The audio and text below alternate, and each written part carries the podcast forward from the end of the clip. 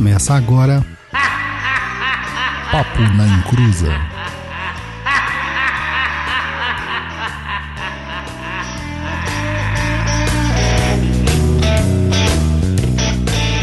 Começou, aqui é Douglas Rainho e cara, eu não conseguirei dormir esta noite. Olá, meninos e meninas, aqui é o Roy Mesquita e as histórias em quadrinhos me fizeram uma pessoa melhor e não foi a religião. Olá pessoal, boa noite. Aqui é o Luiz Guenca e eu achando que quadrinho era tudo ficção. Olha só. Então, pessoal, hoje vamos falar sobre o cultismo nas HQs. A Luciana não está presente hoje, está no curso e vai voltar em outubro de 2018, só para vocês saberem mais ou menos a data, quem está ouvindo no futuro. E vamos lá, Luiz, para os recadinhos.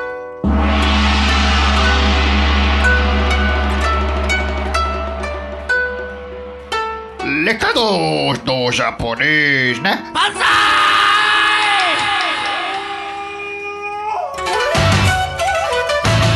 Salve macumbada toda, tudo bem com vocês? Voltamos aqui para mais um Programed e vocês devem ter sentido falta. Vocês nem devem ter sentido falta, porque teve um PNE de uma forma ou de outra essa semana aí no feed. A galera do papo, eu não estava lá, né? Mas estava lá no Vortex Chaos Cast. Eles já tiveram a participação aqui com a gente também. Se você não viu, ouve lá a gente. E a galera recebeu muito bem, tá vendo? O Douglas consegue ser civilizado também no programa dos outros. Só que não. E outra coisa, além disso, a gente quer pedir desculpa para vocês pelos problemas técnicos que tivemos com o host. A gente já entrou em contato com eles por mais de cinco vezes. Em todos os testes deles, tudo estava certo. O problema que nós percebemos é em relação aos servidores dos hosts e também a conexão dos provedores de serviço no Brasil. A gente está trabalhando aí para tentar resolver isso. Porém, não depende só da gente, né? Aí fica difícil. De qualquer forma, criamos um link alternativo é, dentro dos posts dos episódios para que vocês baixarem o programa. Uma migração de host, por enquanto, não está sendo cogitado, pois temos ainda local adequado, não temos ainda um local adequado e nem podemos fazer toda a migração, mas já estamos pensando em alternativas. E graças a vocês, aos apoiadores, a gente pode pensar isso de uma forma mais tranquila. Muito obrigado aí o pessoal que apoia o Papo na Encruza. Se você também quer ser um apoiador e ajudar o Papo na Encruza e o blog Perdido em Pensamentos, segue lá o nosso endereço no Padrim, que é www.padrim.com.br barra Papo na Encruza. E agora também temos mais uma, uma opção para você poder ajudar, que é o PicPay, que é um aplicativo que você pode fazer uma assinatura mensal nos apoiando. Basta procurar por Papo na Encruza no PicPay ou acessar picpay.me barra Papo na Encruza. Se você não segue a gente, a gente nas redes sociais, o endereço são esses aqui. O site do podcast é www.paponaencruza.com. O blog do Perdido é www.perdido.co. É sem o M, tá? Não tem o M no final, não se esqueça. O nosso Twitter é twitter.com/paponaencruza. O Padrim, que é www.padrim.com.br barra Papo na Encruza. O PicPay é o picpay.me barra Papo na Encruza. É isso aí. Sayonara e Saravá. Então, pessoal, vamos começar o programa agora com o sobrevivente do Bronx brasileiro, Rafael Fernandes. Seja bem-vindo, Rafael. E aí, tudo beleza, galera? Tudo na paz. E aí, Rafael, vamos então se apresentar, né? Se apresenta aí pro pessoal. Bom, eu sou lá de São Mateus, que nem os manos aí da quebrada. Aê, São Mateus. É, mano, ixi, muito pé, pé, pé de barro, né, velho? Era o esquema, né? É, isso aí. E aí, de repente, eu me vi fazendo um curso de história na faculdade, não me pergunta por quê. E com isso, lá na, na USP, eu consegui fazer cursos em outras disciplinas e tal, e eu me, me vi apaixonado pelo lance da comunicação, tanto de editar livros, editar quadrinhos, cinema e tal, e comecei a trabalhar com isso. E aí, por sorte, eu comecei a trabalhar com quadrinhos lá para acho que foi 2005, por aí mais ou menos. E desde então eu venho é, em vários projetos, né? Comecei na Med, que era a revista de humor lá do, do cara que não tem um dente, não sei se vocês já viram os orelhudinhos. Sim. E fiquei por nove anos. Enquanto estava na Med, eu também editava pela Draco, que é uma editora da, da qual me tornei sócio e tal, e que é especializada em quadrinhos e livros de gênero. Então, terror, fantasia, crime, humor, ficção científica e tal. E nesse meio tempo aí publiquei algumas coisas como roteirista. Tipo, Ditadura no Ar, que é o meu trabalho, acho que o mais conhecido, que é uma história policial que se passa na ditadura brasileira e que tem aí uma ambientação aqui em São Paulo e tal. Depois fiz Apagão, que é um quadrinho de ação em uma São Paulo sem eletricidade, que se divide em gangues. Mais ou menos que nem São Mateus quando acabava a luz. É, foi, foi só transcrevi o que eu vi. Eu não esqueço os ataques do PCC até hoje, cara. Nossa, cara, é, foi tenso. e aí, nesse, também além disso, eu também tenho alguns trabalhos aí que são os, os mais famosos, que são os de terror, que é a trilogia de horror cósmico da Draco, né? Que começa com o Rei Amarelo, depois vem o Despertar de Cthulhu, e por fim vem Demônios da Goetia, que fecha a trilogia, e a gente já fez outras HQs de terror, mas essas são as mais famosas. E além de tudo isso, eu também jogo tarô e me interesso aí pelas, pelos Paranauê. Isso, então vamos começar então aquele negócio. Então você tem um conhecimento sobre o ocultismo e é praticante. Só para a gente começar então a, a entender, é, é, de repente, o- esse seu lado que você curte, assim, do, do ocultismo, ou não, né? Ou, ou é, ou é só por, por literatura, fantasia. É Magic, cara. Muito Magic The Gator. Eu, eu, jo- eu jogo Magic, cara, tá ali, ó. A diferença é que o Magic exige mais dinheiro do que a Macumba. Olha, nos tempos atuais, eu acho que a Macumba tá exigindo mais que o Magic, cara. Meu amigo, o negócio tá feio. Então, eu me interesso pelo assunto, acho que começou de uma maneira até. Eu sempre achei o assunto interessante. Certo. Mas desde ali dos 12 anos eu sempre me via como uma, uma figura é, cética, um ateu. Certo. Eu fiz o primeiro, fiz o catecismo e já falei, não acredito em porra nenhuma disso aí. não faz sentido nenhum, esse é o pior livro que eu já li, sabe? Eu falava isso bastante. E eu lembro, viu, que você era doidão, eu falava isso mesmo na escola. Era o ateuzão louco da escola. E, e nesse meio tempo isso durou bastante, foi só mudar um pouco quando eu comecei a escrever. E aí, quando eu escrevia as coisas, elas me afetavam. Certo. Eu escrevia uma história e falava, eu não conseguia parar de pensar nela, sonhava, me sentia mal. E então eu falei, tem alguma coisa aí. E, e tive outras experiências, né? De, de ver coisa quando era criança, de, de ter, frequentar. É, a minha mãe me levava numa senhora que chamava Dona Eugênia, que era lá em São Mateus, não sei se vocês já foram. Ela já morreu faz muitos anos. Cara, não me é estranho esse nome, não, hein? Então, e ela era uma espécie de. Ela, ela tinha um, um- um centro, só que ela atendia todo mundo meio que sem é, dizer muito bem o que fazia, sabe aquela coisa? Bem, bem old school, que é tipo é a benzedeira, ponto. Mas ela, ela tinha um centro bem espírita, é, bem na vibe espírita mesmo. E aí ela. eu- Ela foi uma das primeiras figuras que eu tive contato com esse lado, e ela sempre foi muito é, como é que eu vou dizer, muito prática. Ela não, não ficava falando tanto de teoria e sempre dizia de coisas, falava de coisas práticas, né? Uhum. Mas eu só fui lidar com isso mesmo escrevendo, quando eu falei, pô, tô escrevendo uma história, ela tá me fazendo mal. E aí eu fui conversar com um amigo que já, o Felipe Caselli, que inclusive dá umas palestras aí de, de magia do caos e tal. Falei, cara, tô sentindo que a parada tá indo além do que eu tô acostumado. E, e aí ele me falou, ah, faz uns ritos, faz assim, faz assado. E aí foi um turbilhão. Eu, me- eu entrei de cabeça no negócio, comecei a estudar essa coisa de hermetismo, magia do caos, tarô. Entrei para uma escola de iniciática de tarô xamânico, passei cinco anos estudando isso, lá com o Luiz Mota, não sei se vocês também já ouviram falar, que é aqui no ABC. Ele já foi aqui do Tatuapé e tal. E passei um tempão estudando com ele, estudando por fora. E por fim, hoje eu vejo que escrever tem tá muito relacionado com, com todo esse universo que eu, eu. Eu ainda me considero um ateu não praticante. Mas é é para preservar minha sanidade, eu me mantenho como um ateu não praticante. Uhum. É, eu acho que é aquele negócio do. Quando fala de ateísmo, né? É, para algumas pessoas, até fala, não, eu, eu já vi ocultistas aí falando, não, eu sou ateu. Mas pelo fato dele não acreditar naquele. naquele é, é, aquela dogma cristão. Eu não acredito, porque eu sou ateu, porque eu não acredito naquele Deus que fica sentado lá, punitivo, que você não pode relar a mão no pipi, coisas do tipo, né?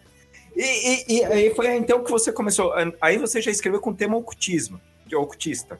Quando você já escrevia nessas. Ou não? Era outras Desde coisas. o começo, cara. Desde o começo, esse tema. Ele tá, ele tá em todas as minhas obras, algumas de uma forma não, não tão óbvia como no Ditadura no Ar. Aham. Ele tá na costura da história, É. né? E, e- e talvez na intenção dela.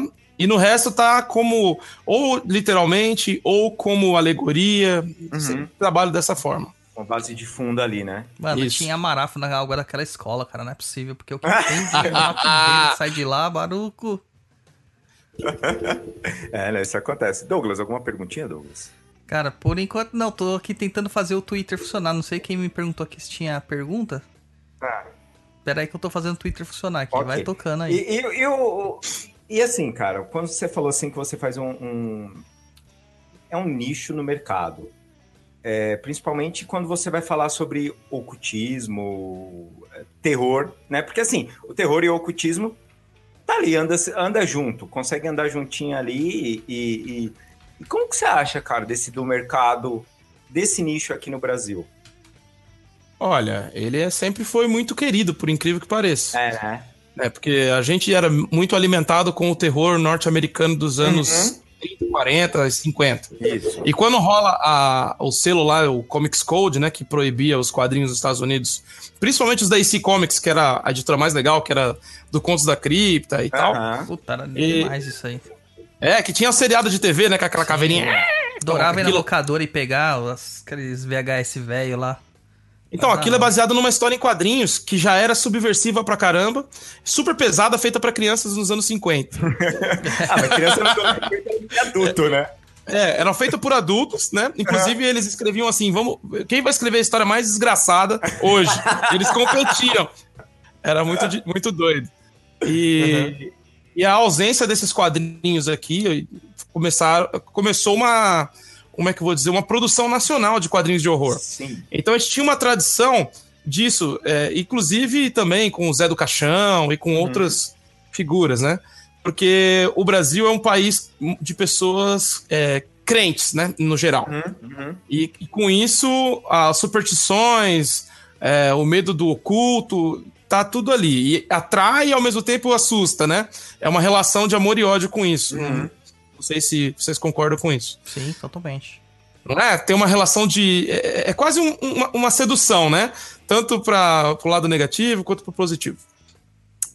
E aí sempre teve uma tradição, e essa tradição estava rompida até uns, uns, uns cinco anos atrás, com uma história de quadrinhos de horror ou outra saindo.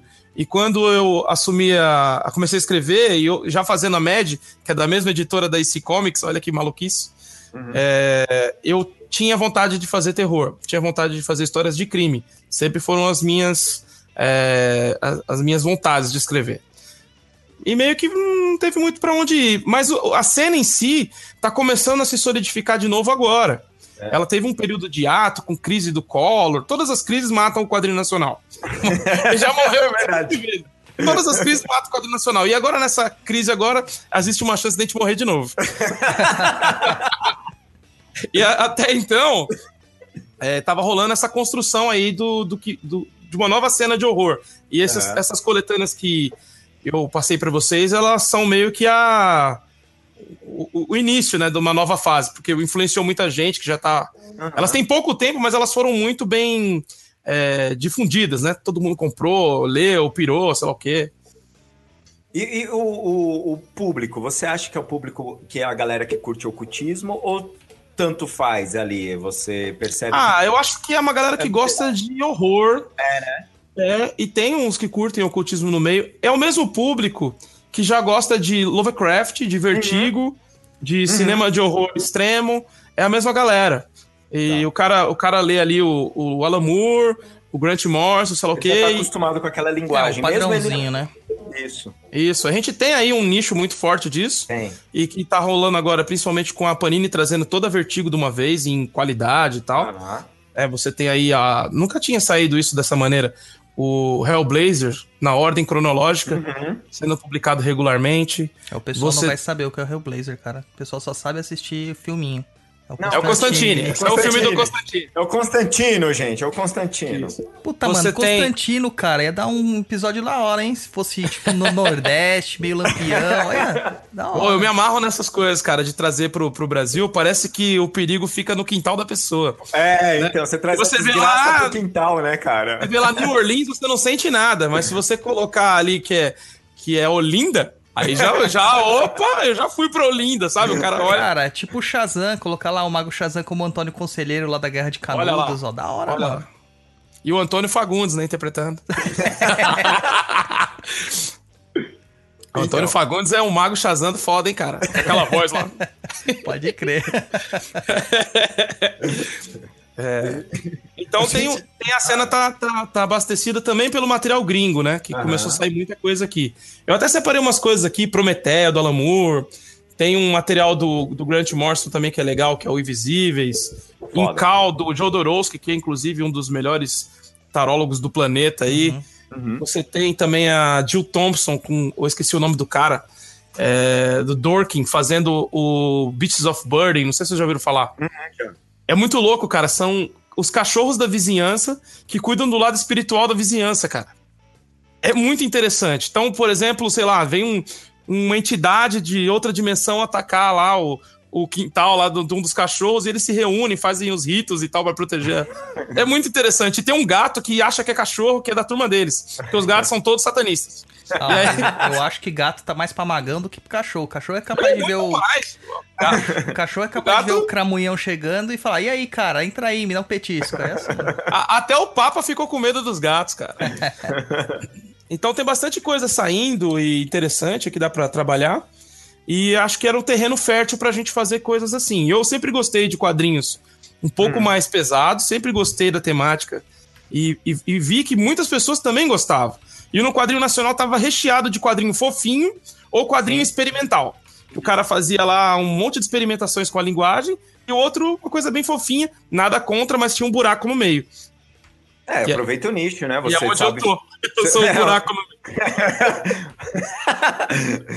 você curte, né, escrever ali, então fica um pouco mais fácil. Você já, eh, já conhece ali o linguajar, porque assim, eu vejo que alguns ocultistas, quando eles leem algumas histórias assim, você vê que eles sacam as coisas. Ah, Por exemplo, tem pessoas que amam o Alan Moore, que fala do, do Prometeia, ou quer dizer, as coisas do Alan Moore, mas na hora que vai ler o Prometeia não entende porra nenhuma do que tá acontecendo.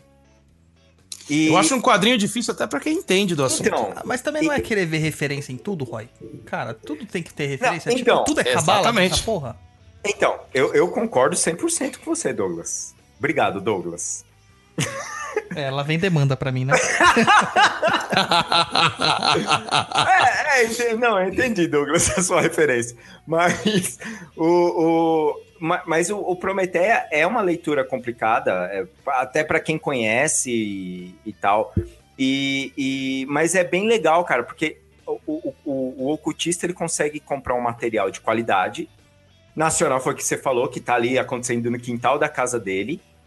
E ele pegar referências e sacadas que talvez a, a galera que não estuda nada só, só lê aquilo como uma fantasia e, e- e tal. Então, é o que eu acho mais interessante, né? Quando você coloca esse tipo de, de, de literatura dentro do mercado, né? E outra, né, cara? Olha, os, as três HQs aqui, cara, eu só tenho a falar uma coisa. Ela é extremamente desgraçada.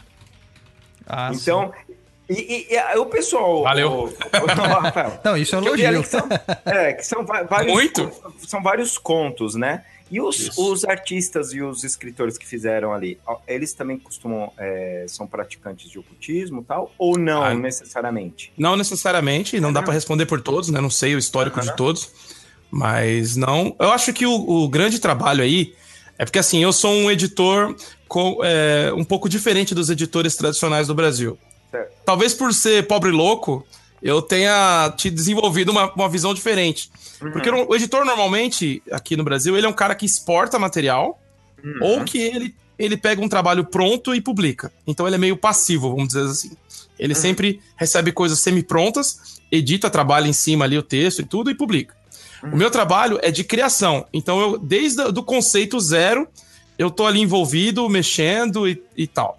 Então, quando eu comecei a fazer essas coletâneas, a gente abriu elas para o pessoal mandar as histórias. Ah, legal. E aí eu selecionei as histórias dentro do, do contexto que, eu, que me interessava. E, tô, e, e, assim, pensando do ponto de vista editorial, sem o papo esquizotérico. Uhum. Ele foi todo pensado para ter histórias de diversos tipos, de diversas, é, diversas é, formas de fazer horror, de não serem todas iguais. Inclusive, é comum o pessoal, alguém que não manja muito, falar assim: ah, mas eu não gostei de todas as histórias, nem todas são boas. Aham. Mas justamente a coletânea é feita para agradar tipos diferentes de pessoas. Sim, Se forem todas iguais, só vai agradar um, um nicho, né? nicho, é. E aí, já do ponto de vista, vamos dizer assim, mágico, vamos usar essa palavra, Uhum. é, eu sempre colocava uma intenção secreta na HQ. Tá. E essa intenção secreta que funcionava dentro da estrutura era sempre é, algo que fosse positivo, tanto para quem estava fazendo, Uhum. quanto para quem estava lendo. Então, curiosamente, eu assusto a pessoa e ajudo ela de alguma maneira. Hum. Essa, essa é a sacada dessa coletânea. Gerando gnose. Exato, é, uma- é porque o medo é uma energia muito forte. O, o medo, inclusive, eu acho que ele é, um, ele é um dos, uma das manifestações o, animais mais. mais é, eu acho que é uma, das, da- é uma das capacidades, vamos dizer assim, animais mais primitivas, né? Sim. Acho que o cérebro ali reptiliano já vem com, com isso daí embutido. Então, por isso que é tão impactante quando você sente medo, né? É, então, sempre brinquei com isso, de trabalhar os aspectos tanto editoriais quanto esses. Então, quem, quem é o mastermind, vamos dizer assim, da coisa toda, sou eu que organizo isso, né? Pelo menos eu tentei fazer da melhor maneira possível, né? A gente Uhum. tenta. E aí. Porque, cara, você vai mexer com Goethe, você tem que tomar muito cuidado. É. Não, não necessariamente porque, ah, porque é Goethe, não, porque são símbolos. Eu acredito que arte e magia se encontram quando a gente fala de símbolos, Sim. né? E aí você tá falando pro cara desenhar certos símbolos que talvez ele nem, ele nem acredita, mas aquilo fica na cabeça dele e, e começa a tomar uma, uma forma que talvez ele não esteja preparado para lidar. Uhum. Acho que isso pode acontecer com qualquer um. Então, tem que haver um trabalho por trás para proteger quem tá fazendo, para proteger quem tá lendo, e mais do que proteger, fazer algo de bacana para essa pessoa. Pelo menos eu trabalho sempre assim. É, tem isso é até bom. aquela lenda, ou lenda não, né? História oficial agora, do desenhista que fez com o Alan Moore o Prometeia mesmo, né? Quando ele Ah, o J. Adrian Williams, terceiro. Esse cara é fera. Quando ele, ele passou muito mal, né? na- fazendo, quando chega na parte da AF lá, ele passa muito mal, né? Com- É, é tensa essa parte mesmo. Não, e tá escrito mesmo na, na, na, numa biografia dele, viu, Douglas? Ah, então tá escrito, então não é verdade. É, essa história aí já, já circulou na época em entrevistas, inclusive, com os dois. É, foi. Douglas? Então, o que mais me deixou assim, assim, estarrecido é que o medo das HQs, principalmente do, do que nem o, o Rei Amarelo, o Goetia mesmo, é, e, o- e o Cthulhu, né? Cara, não é um medo de, de monstrinho. Você não sente medo do monstro, né? Você sente medo de perder o controle de você mesmo, cara. De ficar louco. É, É, porque esse é o conceito do horror cósmico, né? Que, que o Lovecraft meio que desenvolveu, juntou um monte de outros caras e ele pegou ideias de vários caras e desenvolveu, né? Que é o medo de algo que é tão grandioso, tão gi- gigantesco, que só de você estar próximo, só de você saber a existência, aquilo já te afeta. Então é um negócio que você não tem como se defender de maneira alguma. Porque você é tipo um, um- um- uma bactéria dentro de um corpo, sabe? É um negócio é, que, que não não significa nada para aquele para aquela entidade. Então, ela nem mesmo percebe que tá te afetando. É diferente de um Drácula que corre atrás das pessoas para beber o sangue. Esse troço é como se você fosse um inseto no corpo de um mamute, sabe? Um negócio assim sem, sem precedentes. que o Drácula, ele, ele parece ser um, um- um ser externo, né? Nessa, nessa questão, o monstro, ele tá dentro da gente, cara. Ele devora de dentro pra fora. É uma coisa, assim, absurda. E é visceral o negócio. Olha, tem um, tem um cara que eu gosto muito, é um pesquisador chamado Noel Carroll. Ele é um pesquisador que entende de psicologia e, e também estuda cinema e terror e tal. E aí ele, quando ele vai fazer uma análise do que, que é o horror cósmico, esse horror, horror do Lovecraft, comparar com os monstros tradicionais, ele coloca os monstros tradicionais como, aí freudiano total, como monstros fálicos. Eles sempre são estupradores. Isso é muito foda. Então você tem o Drácula violando alguém, você tem um, um, um Frankenstein mesmo. Ele tá sempre em busca de violar o espaço do outro, porque ele, de certa forma, é um cadáver violado. E aí, é, ele já vê o o- os monstros do Lovecraft como pós-coito. Ele é o esperma. E o esperma, ele modifica as coisas. Ele não é um negócio que você controla. Depois que tá dentro da mulher, por exemplo, ela não tem controle do que tá acontecendo ali. Sim. Foda pra caralho essa le- leitura. Com e com essa leitura, ajudou muito a pensar o projeto. Que quando o cara mandava uma história muito Jason, sabe? Fala, pô, não cabe. Não tem nada a ver com o que a gente tá fazendo. Uhum. É, o, o de Goiás, assim, foi um dos meus favoritos. E o que eu achei muito legal ali é que você sempre vê que tudo o que, que acontece, tudo, tudo, é, é culpa da gente. Então, esse negócio que o Douglas falou, tipo, você fica com o maior medo de ficar loucão e perder o controle. Quer dizer, perder o controle é, é, é, é- é um medo assim que você olha e fala: puta que pariu, mano. Você tá fazendo o negócio ali, você tá lendo aquela história. Eu, várias vezes, de todos, to- todas as HQs, eu lia, dava um tempinho, ia respirar. Porque quando eu falo que ele é desgraçado, foi o que o Douglas falou. Como ele mexe muito com. Ok, você tá lendo ali, você fala, não, beleza, é uma leitura aqui. E daí você começa a falar, caralho, a- a- você perdeu o controle, mesmo não sendo você, mas você se coloca dentro do personagem, ele perdendo o, o controle, cara, é, é um absurdo. Você fica com cagaço. É, acho que é- era essa a ideia. Mas tem, um, tem um- uma outra coisa que é trabalhar os subtextos, né? Uhum. Então, por exemplo, cada coletânea dessa tem um subtexto diferente. O Rei Amarelo, ele é sobre a mensagem. Sim. É, Até que ponto aquilo que a gente diz, pensa e registra é, não pode afetar a nossa vida. Então, Uhum. pode ver que todas as histórias têm isso. Né? Uhum. E, e tem muito a ver com as histórias. Já o segundo livro, o, o Cthulhu, ele é sobre o meio. É como o meio pode te afetar, como Uhum. é, é, é, aquilo que a sociedade pode causar danos a você. E também tem um elemento muito forte da água, porque o Cthulhu implora pra você usar água, né?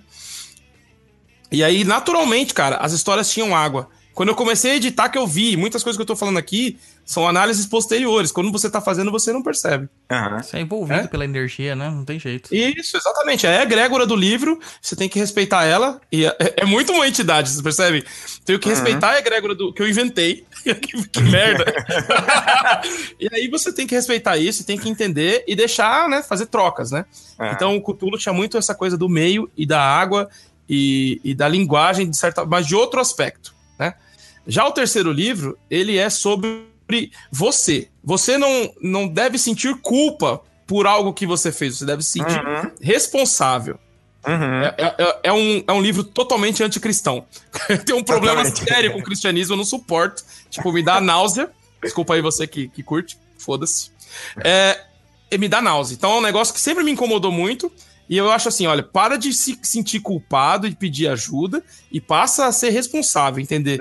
Se você fez, você resolve, ou pelo menos lida com os problemas.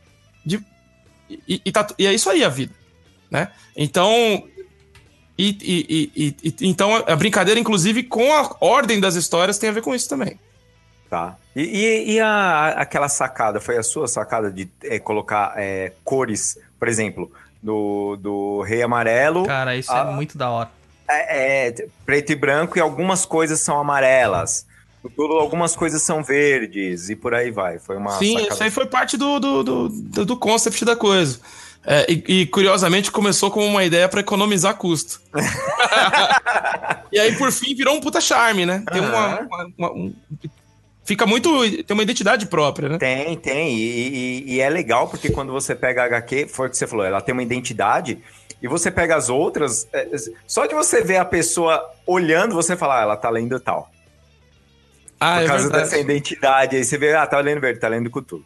Aí E você percebeu que até o- os artistas conseguiram fazer variações de cor, com, porque é uma cor só. É tipo assim, o, Aham. cara, o cara pintou, é, tem a, a- a gráfica, né? O papel é branco, ok, então essa cor já tenho.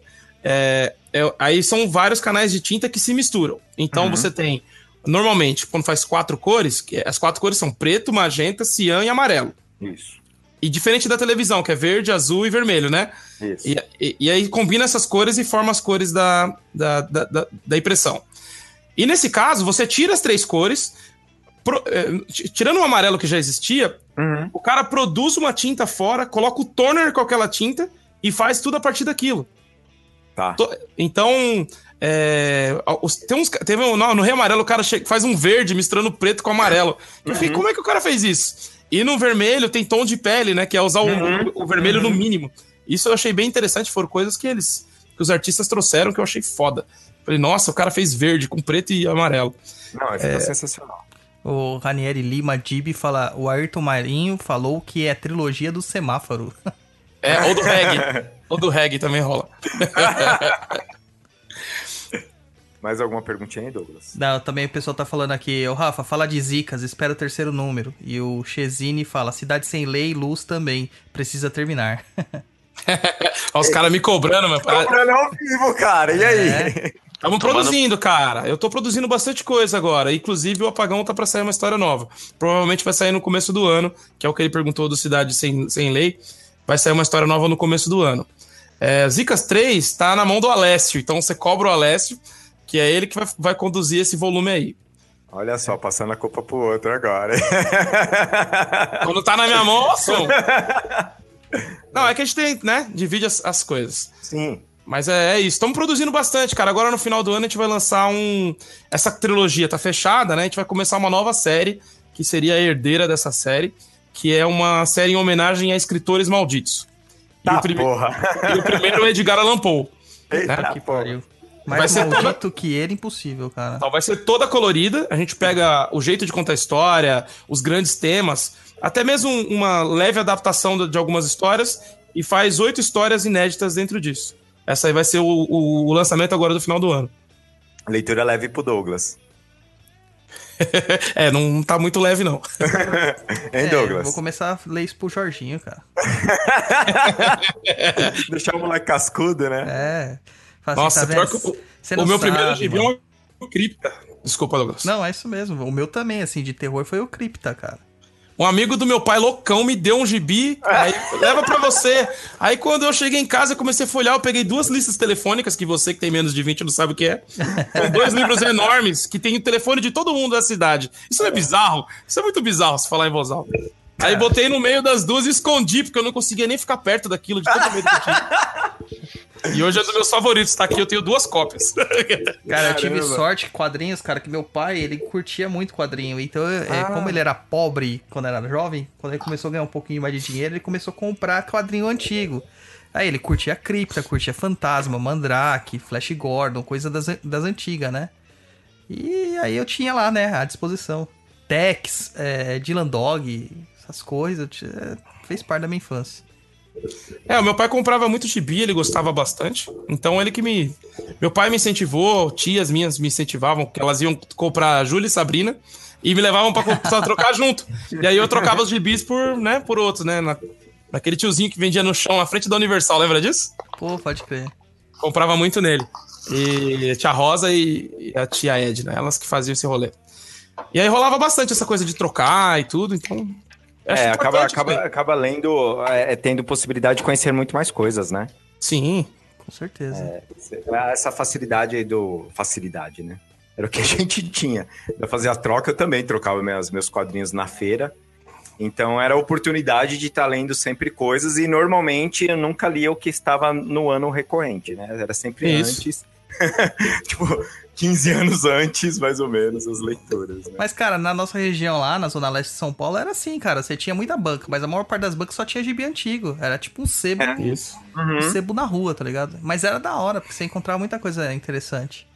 É, eu, eu até assim, sei lá, até uns 18 anos, eu, eu ia lá, do- morava ali perto do Hospital São Mateus, subia a Mateu Bay toda, passando em todas as bancas pra achar os quadrinhos, porque às vezes também os lançamentos, o ca- como eu tinha pouca grana, os caras distribuíam, tipo, o Capitão América ficava na banca do meio, o, o X-Men lá na de cima, só uma edição, o outro não sei onde, e aí a gente ficava caçando pra completar a coleção, né?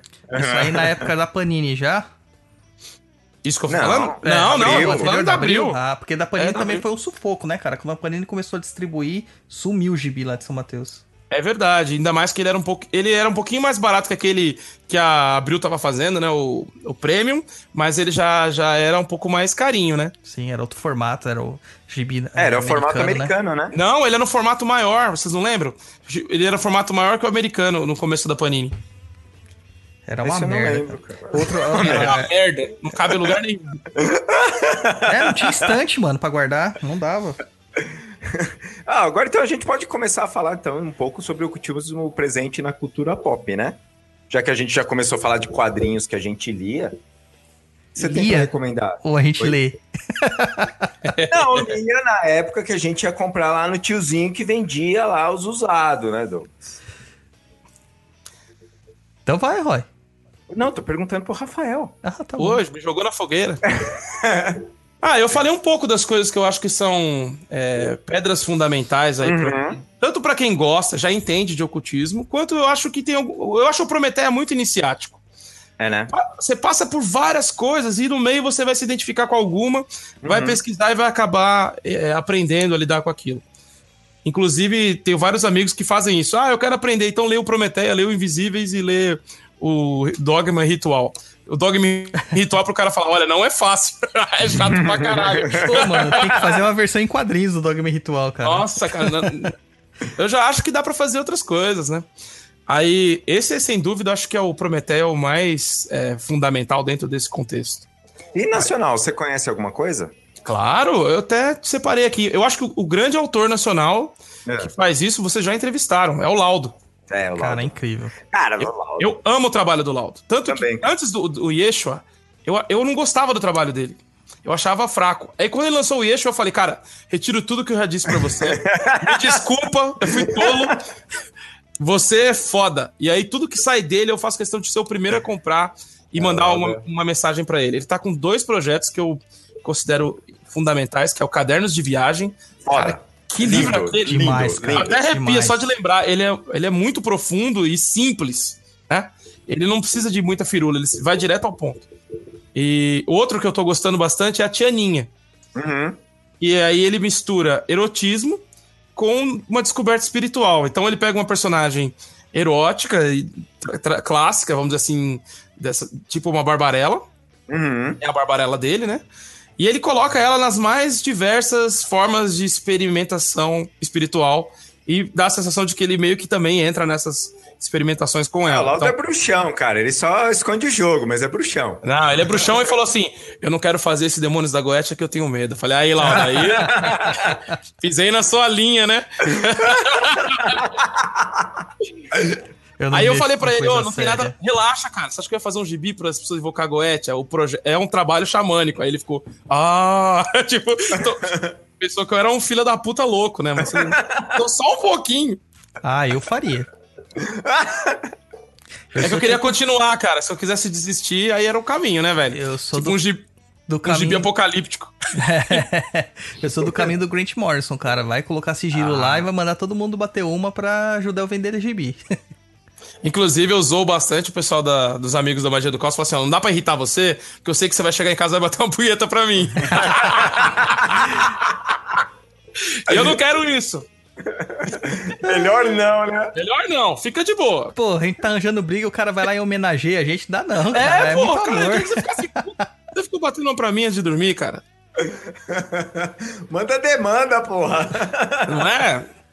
É, pô, aí sacaneia. E aí o Laudo eu acho que tem um trabalho da hora. Voltando ao. É. E, inclusive o trabalho dele, a Tianinha também permite a punheta. Tomando os assuntos. Mas ele é muito legal, cara. Eu gosto que eu, eu acho ele muito. E o Yeshua também, né, cara? Ele Cara, pegou. que- Ele, ele- eu falei que ele, ele fez o Ultimate Jesus. e até eu que tenho um ranço fudido com, com Jesus, consegui ler de boa e falei, pô, esse Jesus é firmeza. Inclusive, É, não. inclusive porque ele não fica mostrando a morte. Eu sempre achei esquisito. Você é fã de um cara e só mostra o momento que ele morreu. Qual que é o sentido desses caras, meu? É, não. O- o- o- É, que os vikings é- falavam, né, cara, quando viam a imagem de. Jesus Cristo crucificado. Pô, o Deus deles é fraco. O Deus deles tá morto, cara. Exa cara, essa, essa passagem é maravilhosa. Então, o, o, o, o, o Laudo, ele. ele aqui, como eu falo, né, cara? Aquilo ali devia ser canônico na igreja. Mano, vamos, vamos fazer um abaixo assinado, mandar pro Franciscão lá. Não, cara, eles vão estragar, cara. Deixa, deixa, deixa com quem já tá. É, e aí o Laudo eu acho que é o cara. E- mas eu citei outros, né? O Incaldo, o Jodorowsky, que é Ele fez fantástico. também do, do Zé do Caixão, não fez? A HQ do Zé do Caixão, Laudo? Fez, ele fez, acho que a adaptação de, a- de Meia-Noite Levarei Sua Alma. Deve estar aqui em algum lugar. É, foi adaptação, né? Pode cara, falar, o Zé do agora. Caixão, cara, é tão icônico, né, mano? O cara é um Exu personificado, mano. É incrível aquele cara. Cara, ele não só é um Exu, como o primeiro filme é totalmente nietzscheano. Porque o, o objetivo dele é perpetuar o sangue dele. Pra, pra criar o homem perfeito. Caralho, isso é muito Nietzsche, cara. muito. Tipo, eu quero. E eu quero criar um filho sem. Ele cria um filho sem dogmas, esse é o conceito. Então, inclusive, a cena mais maravilhosa, que vocês, já- vocês- não sei se vocês conhecem, é o cara tá no primeiro andar assim de uma casa, dá pra ver a janela do lado de fora as pessoas fazendo uma procissão, que é Sexta-feira Santa, e o Zé do Caixão tá comendo carne e rindo. Ah! comendo carne e rindo dos caras, velho. Cara, isso é muito foda. É muito demais, cara. É muito subversivo, cara. E... Pra época, ele tava muito à frente, inclusive mais à frente que os gringos. É. Sim. Aham. E, e ele é muito visto lá fora como um, realmente assim, né? Um cara de, de, de, de vanguarda, né? E- A gente tem uma cena que respeita muito ele aqui. Inclusive, ele tava na HorrorCon e tá ele tá muito velho. Ele tá muito Tá. velho. Tá, tá bem debilitado. E ele falou pra filha: Eu quero fazer o meu último evento pra me despedir das pessoas. E aí ele tava nesse evento e ele começou a passar muito mal no evento. e Puta não que conseguiu. merda. Mas, cara, a quantidade de pessoas que tinha chorando só por estar na fila foi foda, cara. O cara ficou feliz de estar na fila. Cara, É vou contar louco uma experiência com o Zé do Caixão. Ixi. Lá vem. Lá, Lá vem. vem, é a simpatia da, da Quitanda. Não, não, não, vou contar. Da É- banana- é, banana o Zé- d'água, o Zé né, do Caixão, ele tinha uma produtora de, de fotos e vídeos. E a gente chegou a fazer fotos pra produtora dele. Pra quem não sabe, eu trabalhei num A laboratório. gente fez? Sim, Eu não sabia disso. olha só. Enfim, eu trabalhei no, num laboratório é, profissional de fotografia e a gente vendia foto, produzia as fotos pro, pro Zé do Caixão. E algum dos dias que eu fui entregar a foto lá, cara, eu encontrei com ele no, no, no lugar lá. Assim, Era um bar Não, não era num bar, era numa rua ali. na Santa Cecília. Na Santa Cecília, exatamente. Ele mora lá. E era um prédio, tinha uns caixões, meu. Pra primeira vez que eu fui lá, eu fiquei meio impressionado, assim, né? Pela, pela situação. Ah, eu Luiz, tava você, muito acostumado. você lê tio Patinhas e fica impressionado com os irmãos metralha, mano. Então não é. né? É, mas enfim. E encontrei com ele, ele, tipo, trocou algumas palavras comigo. Nunca tinha acompanhado um trabalho, mas sempre ouvi falar o Zé do Caixão, né? E aquilo ali foi meio. Te rogou uma praga? Luiz, vem cá, você! Foi incrível nessa entrega! Não, mas acho que assim, fora ali, ele não é muito personagem, ele fala normal, assim, né? Foi depois dessa visita que seus cabelos começaram a cair, Luiz? É quase isso, tô ficando meio careca mesmo, mas não foi, não. Isso aí já faz muito tempo já. É, tô falando coisa de, sei lá, Maldito, cara. 10 Mano, anos. Mas imagina que da hora ter o Zé do Caixão rogando uma praga pra você, cara. Mó da hora. Cara, eu entrevistei ele e ele morava em cima de um bar. E aí ele falava assim: pra me entrevistar tem que ser no meu bar. E a gente foi lá. ele já entrava, tipo, me vê um Dreyer, um Sinar e um copo d'água, uma coisa assim. Eita Já- porra. E, tipo, pra trocar uma ideia de boa. Isso foi faz, faz uns 10 anos isso. E assim, muito gente boa, muito tranquilo. Eu, eu acompanho o trabalho dele há um tempo. É assim, é, que- o problema é que ele teve que sobreviver e fez muita merda. É. Então fez pornô, fez um monte de coisa que talvez tenha é, diminuído o tamanho do, do- do trabalho dele. E ele foi muito mal aconselhado, sabe? Você lê na biografia dele que os, os cineastas da época falavam pra ele, Zé, você não pode estudar, porque isso vai atrapalhar o seu dom natural. Nossa. Caraca. Porra, velho, os caras fuderam ele, cara, porque ele, ele era muito bom só de observar, mas se ele tivesse estudado, ele estaria até hoje. Com certeza. E ele fez várias coisas no meio do caminho aí que ferraram com a vida dele. A nossa geração conheceu ele por causa do Cine Trash, que ele apresentava na Band, lembra? Verdade, É. Aham. Mas é, é, aí, cara, então a gente pode fazer um paralelo aí também. Você tinha comentado, né? Que toda crise é, destrói o mundo dos quadrinhos. Então, assim, é, é, é, será que. Porque, por exemplo, o Zé do Caixão já fazia os trabalhos dele e tal, foi é, mal. é, direcionado, né? Sim. E, e- e talvez, cara, ah, ah, os quadrinhos se fuder tanto, cara. Porque assim, é, eu, acho, eu acho isso impressionante. Os quadrinhos nacionais, eles começam a crescer, começam a ter uma visibilidade, pum, cai. Que eu digo É, assim. Muita instabilidade política e econômica, isso, né, cara? É, e, Mas e não tem você também vai... um pouquinho de, de síndrome de vira-lata, não, cara? A gente sempre achar que. Ah, Tá Douglas, bom. isso, isso daí sempre vai ter. Ó, pra você ter uma ideia, eu tava na Bienal com um stand. O garoto de uns 12 anos ele falou: Eu quero mangá, eu quero quadrinhos. Eu falei: Ó, essa prateleira é de quadrinhos. Eu quero quadrinhos de verdade, tipo Marvel. Nossa, não, é foda. Então, assim, na cabeça dele, aquilo não é um quadrinho de verdade. Uhum. Isso é foda, cara. Então, eu tenho. não é- E eu faço quadrinhos com caras que trabalham pro planeta inteiro, pro Brasil inteiro. Então, Uhum. muitos dos caras que talvez ele goste. Cara, tem cara que trabalha comigo, que faz mangá comigo, que trabalha pro Japão. Uhum. Então, qual que é o lance? É, é- é que talvez também a gente tenha se comercializado muito mal. Isso. Eu não tava falando que tem só quadrinho pra criança e experimental, a mesma Uhum. coisa ocorre no cinema. Então você tem cinema extremamente experimental e um cinema extremamente pop e insuportável. Tipo, ah, se, se eu fosse você, tá Uhum. de um lado que tem que existir, tem que existir pra ter um mercado. Sim. E você tem filmes experimentais, aí tem um monte, não vou lembrar nenhum agora.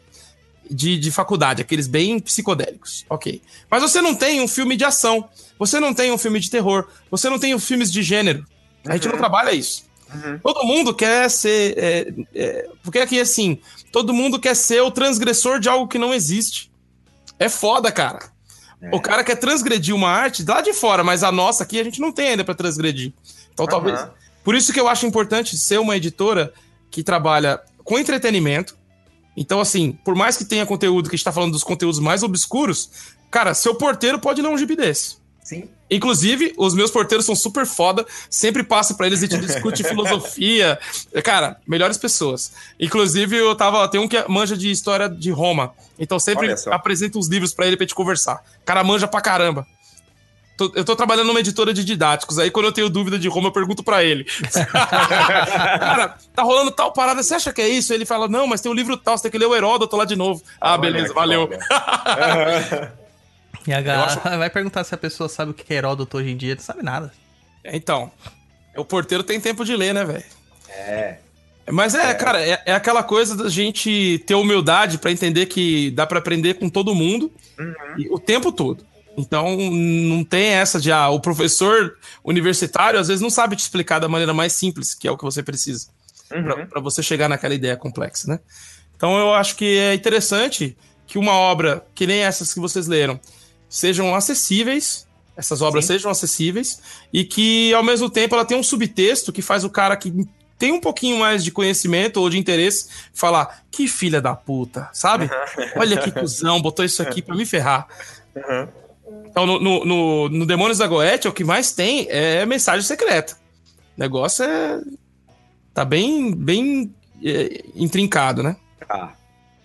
E, e- e, cara, é, é, você estava comentando, né? Então, é, vale lembrar também, pessoal, que o que acontece? Quando você pega as grandes editoras, as grandes editoras fazem é, é, um grande lote de impressão.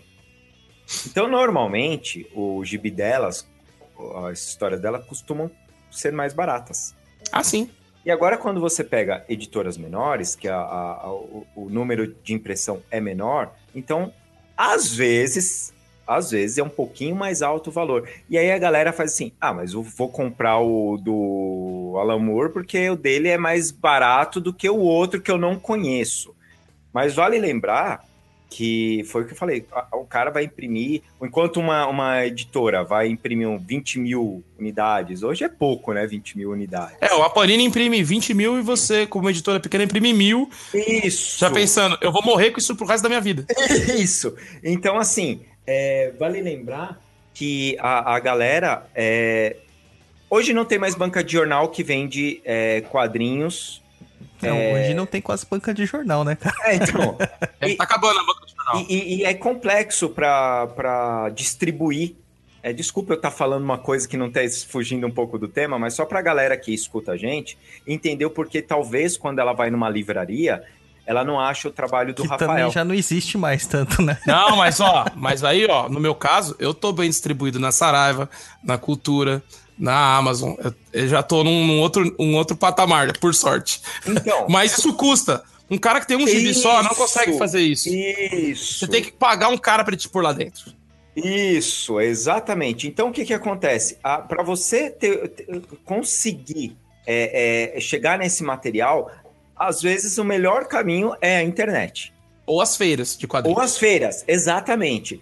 É, então, é, se você quer conhecer um produto nacional bacana, vai nas feiras, é, entra no, no Facebook, Instagram, qualquer coisa desses artistas e pergunta se eles têm, como que eles fazem para vender.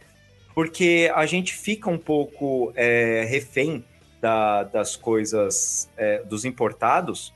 Não estou dizendo que é bom ou é ruim, não, não é isso. Mas às vezes a gente deixa de conhecer materiais super legais, mais desgraçados, no exemplo, né? do, do, do- do Rafael, no caso aqui, que o cara traz toda aquela história para dentro do, do quintal da sua casa e, cara, é muito mais legal. Porque você você fica perturbado. Estou falando do nicho do, do Rafael, no caso. É, você fica perturbado quando vê aquilo, mas é, é, então você tem que ter vontade de ir atrás. É, E nessas horas, cara, aquele lance de representatividade faz sentido. Aham. Porque assim, o cara tem acesso. É tão comum ver isso, cara. O cara tá começando e ele, te- ele me manda o roteiro. O roteiro dele se passa numa cidade do interior dos Estados Unidos. E não tem motivo nenhum pra se passar lá. E- mas sabe por quê? Porque ele não, ele não tem uma referência pessoal Aham. disso. Ele não faz ideia de como faz isso. é. Cara, ele não faz ideia de como, como falar co- com esse público dessa maneira. Isso é muito curioso. O cara consegue entender como funciona um- um- uma cidade como Nova York e não consegue entender como funciona uma cidade como São Paulo na hora de contar uma história. Uhum. Porque todas as referências dele, de que ele gosta de filme, de quadrinhos, são desse tipo. Entendeu? Então é muito complicado. Eu, eu anotei aqui um monte de coisas que eu não falei. Então vamos falar, vamos falar E, tudo. e então. uma delas é que caras como, o, por exemplo, o Lourenço Mutarelli, Uhum. cara, tinha que ser celebrado. Ele é o Zé do Caixão dessa geração, cara. Verdade. E, e, assim, o quadrinho dele não chega aos pés da literatura dele. É muito maior como escritor. O- por exemplo, vocês aí que estão ouvindo e curtem os Paranauê, tem que ler o Nath Morto. Eu acho que é a maior porrada que eu já tomei na minha vida com relação a tarô, por exemplo. Uhum. Não sei se vocês já ouviram falar. O cara tem. O cara fuma, né? E a vida dele é, tipo, bizarra. E aí ele acorda de manhã, compra um maço, e aí ele olha o que sai no maço. E ele tira a sorte dele com base no aquele desenho que aparece atrás do maço. Ah, hoje eu tirei o feto. Provavelmente não é um bom dia pra começar coisas novas. Caralho, ele fez um oráculo do. É, cara! É um oráculo de fumante! E aí começa uma parada muito louca em cima disso. E todo o trabalho dele tem isso. O Uhum. Nath Morto tem, depois você vai ter a arte de causar efeitos sem causa, que também tem. E tem o Miguel e os Demônios. E eu acabei de comprar os dois últimos, eu não sei se tem, mas normalmente tem um- alguma coisa oculta.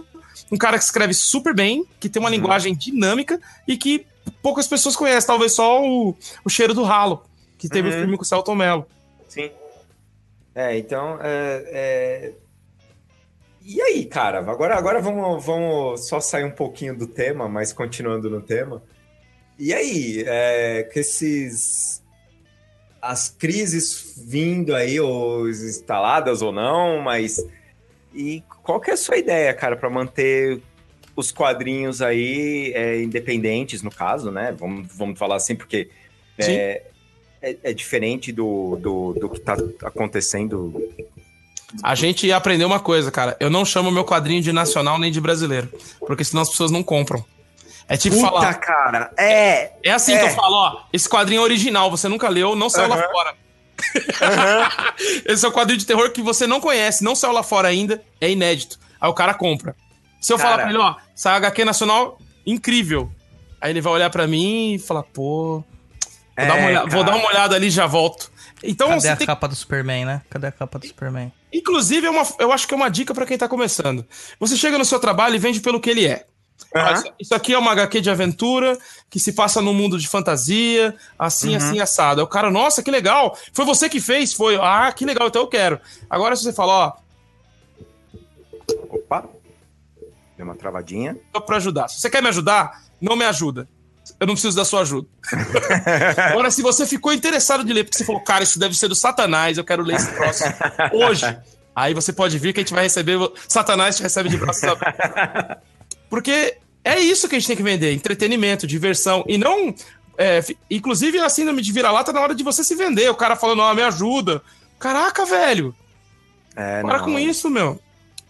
Então, a nossa estratégia para sobreviver é a mesma que a gente fez até agora, que é a gente continuar produzindo coisas relevantes, tentando, né, produzir coisas que sejam interessantes para pessoas comuns, que sejam divertidas, que tenham uma linguagem própria, que tenham personalidade, é, tentando aproveitar o que tem de melhor aqui.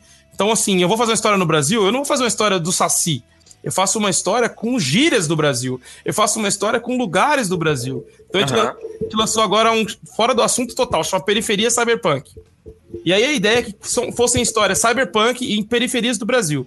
Então tem Brasília, tem Rio de Janeiro, tem São Paulo, tem Fortaleza, Porto Alegre. E a graça tá nisso. Sim. O cara olhar e falar, pô, os caras correndo na favela, que doido, com tecnologia, com sei lá o quê. Uma pira maluca, mas deu certo. Então são. são é, e sou original, olha só que da hora. Eu tô usando um monte de. Eu tô pensando global na Cyberpunk e agindo local. É isso que a gente tem que fazer. E eu acho que isso é para tudo que envolve cultura e criação é, é, é, é, e quer fazer sucesso, ou pelo menos sobreviver aqui no Brasil, acho que esse é o caminho. Mas, ô, Rafa, você não acha assim também que em outras questões assim, do você falou assim, ah, não, não, não falo exatamente do- da questão do Saci, por exemplo, que é um personagem brasileiro, né? Você não acha que também é um pouquinho de da gente deixar um pouco do que a gente tem aqui de lado, cara? Você acha que não daria pra mergulhar nesse universo que a gente já tem, pra desfazer esse ranço que a galera tem? Ah, eu sem dúvida, mas talvez por outro caminho. Eu, eu- o que me incomoda, eu falei do Saci, porque é um exemplo muito comum. Quando o cara tá começando a fazer, é, criar coisas aqui, quer dar um tom brasileiro, ele sempre recorre ao Saci, o Curupira e mais um outro. E, e- mas, cara, tem a perna cabeluda, uma perna fantasma que chuta as pessoas lá no Recife. Você tem uma família que matava as pessoas e fazia coxinha. Caraca, isso é o massacre da Serra Elétrica brasileiro. Ninguém fez ainda. Você Verdade. tem uma. Porra, cara, tem- você tem o bandido da luz vermelha, que a gente já esqueceu que é foda. Você tem. Entendeu? Você tem uma série Ó. de coisas pra brincar. Eu, eu, no Cutulo, a minha história é sobre você perder a sua identidade ao entrar numa, numa religião, porque você precisa sobreviver. Sim. Então o cara não teve escolha, ele não havia escolha pra ele. Ó, em Catanduva, cara, tem uma história do, dos Junqueiras. Para, para, Opa, para. Você falou o Terra quê? da minha Catanduva? família, mano. É, Catanduva. Aí, ó, da onde veio o louco aí, ó. Catanduva. Vai, vai, continua. Ele não pode voltar pra cidade, fiquei sabendo. Foi expulso. E aí, e aí tinha os Junqueira, né? E, e é o seguinte, esse Junqueira, ele tinha os escravos dele e tal. Pelo menos era essa história que me contaram, tá? Acho que foi minha avó que contou. E cada vez que você ia entrar lá pra pegar um, alguma coisa é, dentro da, da fazenda dele, você tinha que pedir licença. Ele já tinha morrido, tá? Você tinha que pedir licença. Porque se na hora que você fosse entrar pra pegar qualquer coisa ali, você era açoitado por nada. E aí eu estou falando isso porque os primos da minha mãe trabalhavam lá.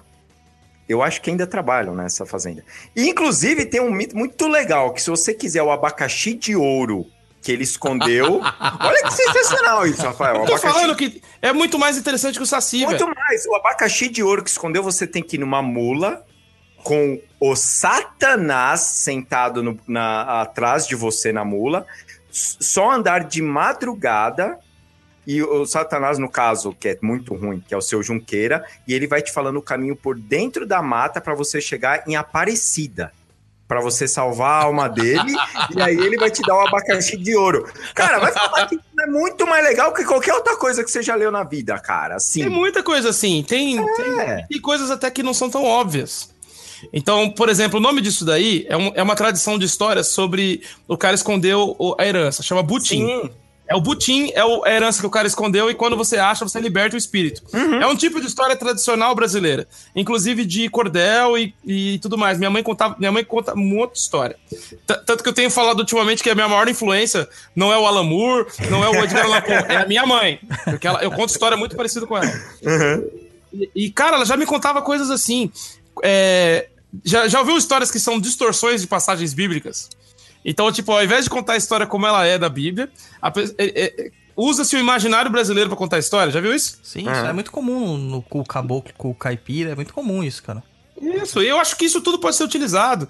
É, eu, sei- eu tô- vou, vou pular, vou fazer a pauta pra mim mesmo, mas é, eu vi que vocês estavam per perguntando, pô, por que, que não tem é, macumba e coisa assim no- nos quadrinhos, nos filmes? Sim. Cara, eu acho que tem dois caminhos. Um é porque as pessoas têm muito medo. E dois, porque quem, quem vai fazer, muitas vezes não faz com respeito e acaba virando uma coisa idiota. a- Pra quem gosta e pra quem não gosta. Sim. Então, assim, eu acho que vale a pena você fazer? Vale. A gente fez um quadrinho que chama Despacho. O objetivo desse quadrinho era fazer histórias de cultura brasileira trash, mas ele não tinha nada a ver com as culturas afro em si. Então, uma das brincadeiras é que cada capítulo abre com uma desconstrução da palavra despacho. Então, despacho é é uma coisa que você envia pra alguém. Despacho é uma, sabe? Uhum. É- Era uma provocação. E, e as histórias usavam coisas do Brasil. Tem Sítio do Pica-Pau Amarelo, versão gore maldita. É, tem. Tem, o- tem uma história que é só com ETs brasileiros, ET Bilu, ET de Varginha. Olha vários. só que sensacional. Aí, E- Fabiana, beijo pra você. Aí, ó. E eu fiz uma, a minha história sobre um pastor evangélico que realmente caça demônios.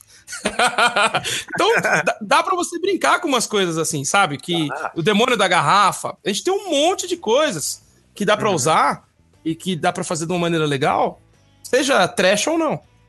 Muito bom, cara. Eu acho que é uma questão de, de na verdade, aceitar quem, quem você é. Se você é brasileiro, então vamos aceitar a parada. Vamos ouvir música brasileira. Vamos. Porque, Cara, o que tem de coisa legal pra você descobrir em música, por exemplo, de estilos que você gosta. Uhum. De estilos que você. Não estamos falando só da MPB cruzona, não. Você vai ouvir coisas que você gosta, talvez sejam. te atinjam mais, principalmente por estar em português é, e coisas do tipo. Então eu acho que. Eu não sou fanista de maneira alguma. Eu só. Com, boa parte das coisas que eu vou consumir estudar são de fora. Mas eu acho que na hora de você criar, você tem que aproveitar as suas vantagens. Então. Mas você, mas você é produtor de conteúdo, você cria coisas, né? Então é, é interessante quando você explica para as pessoas é, é exatamente que o brasileiro também cria. Cara, o, sei, o cara. brasileiro tem que entender a arte da guerra. Se você tá no seu Isso. território, usa o seu território a seu favor. É isso. Tem que entender as coisas que usam contra nós.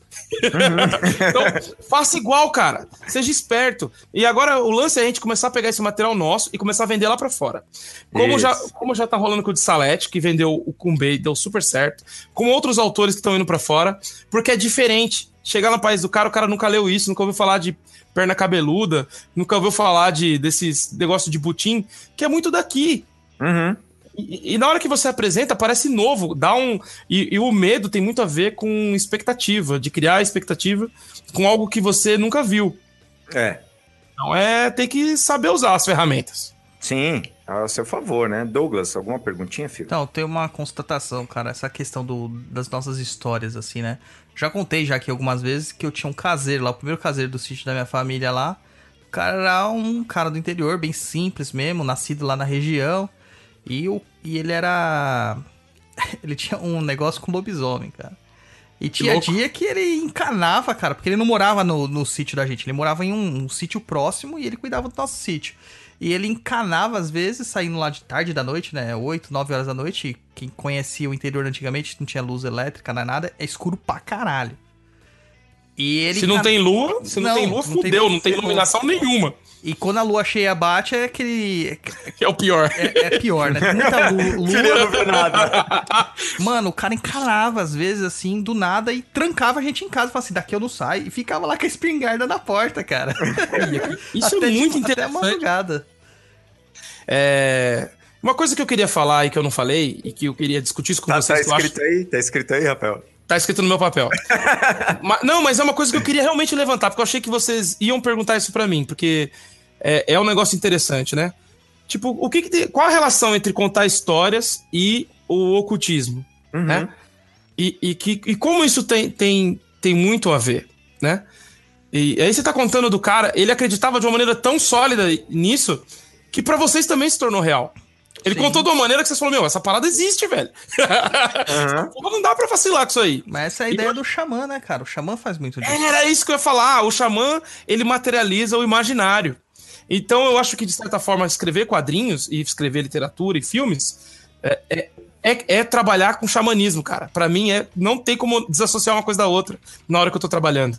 Você, você li, lida com. O que, que são os arquétipos de, de, da jornada do herói? Basicamente, os arcanos do tarô. O que, o que, são a, o que, que é a jornada do herói? Basicamente, é a estrutura das, dos arcanos é, alinhados. E tem a ver também com, com hermetismo. Você pode usar os elementos, você pode usar as, as leis. O que está em cima é como está embaixo. É uma regra básica de escrita, você sabia disso? Uhum. E é assim: o, tudo que é pequeno é uma parte daquilo que é grande. Isso é regra básica de narrativa.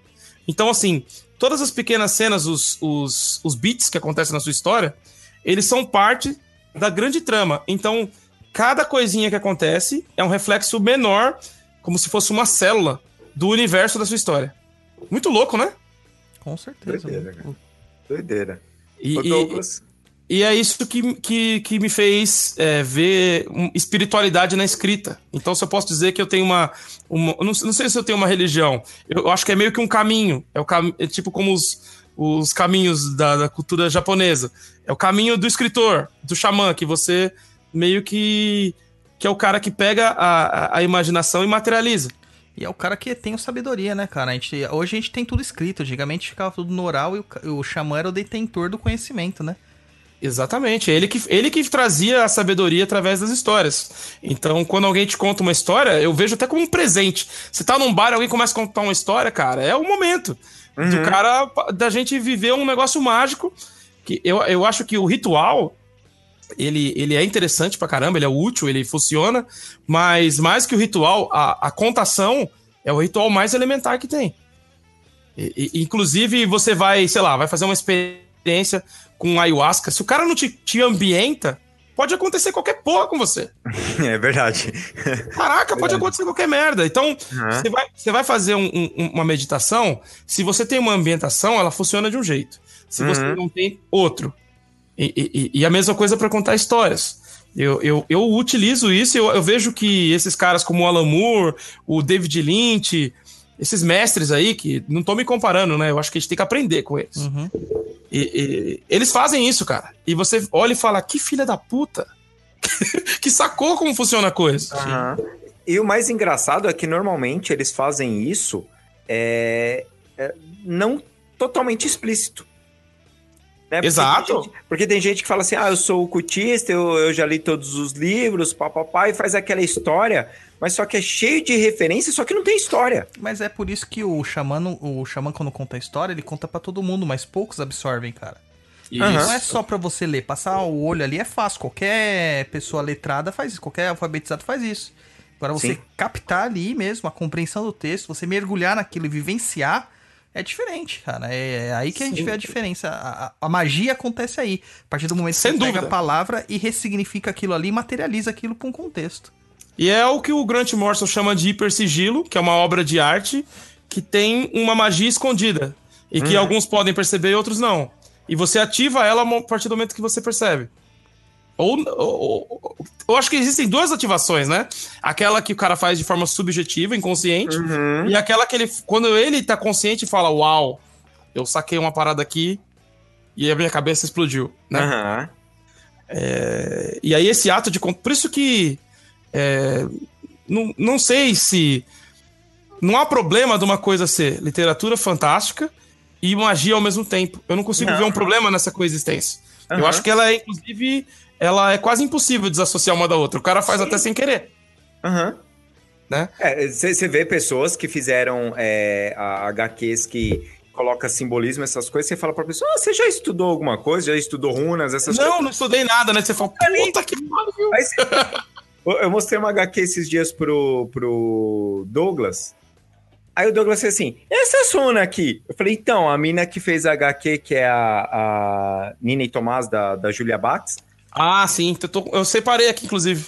Aí, aí eu, eu falei assim, então, Douglas, eu acho que ela nem curte essas paradas, cara. Ele fez assim, cara, é, ela pode não saber. Não, ela pesquisou para colocar sem então, dúvida, sim. cara. Sim, porque você fala, não, cara, não, é, é a mesma ela coisa. Ela pode que... não trabalhar, né? Mas isso. Isso. É a mesma coisa que o Stanley dá aquele migué falando assim, não, quem falou o nome do martelo do Thor pra, pra mim foi meu irmão que fez assim, Mjolnir, e assim, falou assim, aham, meu pau.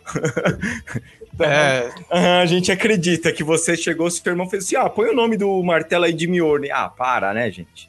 Pelo amor de Deus, não é assim que funciona. É, e acho que, que a gente também. Cara, escrever tem muito a ver com lidar com perce- perceber os sinais, né? A sincronicidade. Isso. Então, assim, acontecem uns troços muito loucos. Por exemplo, cara, uma pessoa que não escreve é só um sonho. Pra você, nunca é só um sonho. você fica, meu, por que eu sonhei isso? Qual o sentido disso? Quem mandou essa mensagem? Maior Eu merda, cara. mandei. É, e aí começa. Isso gatilho, geralmente é né? o gatilho, né? Começa daí. É isso mesmo. Exato. E eu, eu por exemplo, é, e aí, aí por isso que eu não consigo me ver como uma pessoa mais.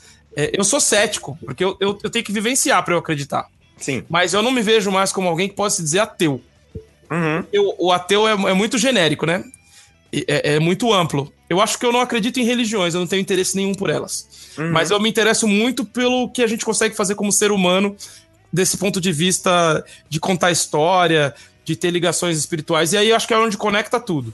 É onde eu consigo. Eu que não, não, não manjo caralho nenhum de religiões afro, consigo conversar com alguém que manja, e a gente tem uma conversa comum. E aí, talvez até com alguém que é cristão, mas tem uma experiência mais profunda e você consegue achar pontos em comum. Eu acho que o lance tá aí. Ô, ô, Rafael, a gente é, tem aquela perguntinha do mercado de nicho, né? Preconceito. E voltando um pouco àquele negócio de por que será que aqui no Brasil algumas pessoas não fazem é, relacionado a macumba, umbanda, né? É O, o nosso popular. Ah, você não acha, por exemplo, eu tenho um livro infantil que eu e a, e a Luciana Você fez, eu, eu já vi. O Laroyer. E, cara, é... uma vez na, na Comic Con, uma moça pegou assim o Laroyer, ela fez assim. Do que que se trata? Eu expliquei pra ela do que se tratava o livro. Eu até mandei um- uma mensagem pro Douglas. Ela fez assim: Ah, então quer dizer que você fica de conversinha com Exu? Aí eu, me- aí, aí eu me liguei que ela tava querendo me zoar, né? Que filha da puta. É, aí eu fiz assim, sim, ela falou assim, hum, como é essas conversinhas? Você senta com ela, é, é, toma um chá com, com Exu? Não, Eu é falei, uísque, não. cara. É marafo. Não, aí eu falei assim pra ela, eu falei assim, não, no conversinha com Exu é de porra pra cima com marafa e charuto, cara. E é conversa do capeta, não tem essas conversinhas aí, não. Aí ela ficou olhando pra minha cara e falei assim, inclusive, mina, seguinte, eu falei desse jeito, cara, eu fui bem escrotinho com ela. É Falei, normal, inclusive, né? mina, é. eu, eu cheguei pra Ah, você assim, pode ser escroto com as pessoas, mas as pessoas não podem ser com Aí, você. agora você Eita. achou o ponto. Posso? Sabe por quê? Por que, que você é mais que Fluxo e refluxo. Eu sou filho mano. de Deus. Ah, cara, eu tento, eu tento usar essas, vender pra essas pessoas, que é, às vezes elas compram. Às vezes a pessoa tá te provocando, às vezes é porque ela tem interesse. é, não, aí eu cheguei pra ela e falei assim, inclusive, é, é, é por isso que eu fiz essa história, pra gente, como você, não fazer pergunta idiota. Aí ela começou a rir, o amigo dela olhou pra cara dela e falou assim, você poderia ter saído da Comic Con sem essa. Ela fez assim, poxa, desculpa. Eu falei, não, que boa. Mas ela comprou? Era isso O que eu amigo dela comprou. Aí, valeu então, já valeu. O amigo Porque dela na. Comic Con você não tá pra fazer prisioneiros, é só pra vender. Exatamente. Foda-se, não quero fazer amizade com ninguém. Brincadeira. Então, é, Mas, ó, é, isso daí, eu acho que tá- vai além de fazer cultura pop. Você pode ouvir isso só por falar que você segue determinada doutrina. sim. O cara já vai vir com esse papo pro seu lado. Aham. Né? É, uma, é uma forma do. O, eu tava fazendo um, um- Nada a ver com o que eu vou falar agora. Eu tava fazendo um texto sobre. Olha, olha, olha a furada que me jogaram. O cara falou assim: ó, eu vou te passar um texto pra uma mostra de cinema de ficção científica e vamos pagar. Eu falei, ok, aceitei. Nem olhei, ficou no meu e-mail, tava fazendo outras coisas. Quando chegou na sexta, eu tinha que entregar na segunda, o cara falou, ó, tem que entregar na segunda. Eu falei, ah, que, que eu vou fazer? Vou chegar de viagem na segunda, trabalho durante o dia e à noite eu faço tranquilo. Quando eu abri a noite pra fazer, cara, o nome do texto era é, O Cinema de Ficção Científica Nacional. O que, que você conhece? Hum. Eu também não conhecia porra nenhuma. E, e aí eu falei, fodeu. Eu passei a noite inteira vendo filmes, eu assisti uns 15, 20 filmes. É. e entrevistando pessoas que eu considerava que manjavam do assunto. Então, jornalistas, autores de ficção científica, até diretores de cinema.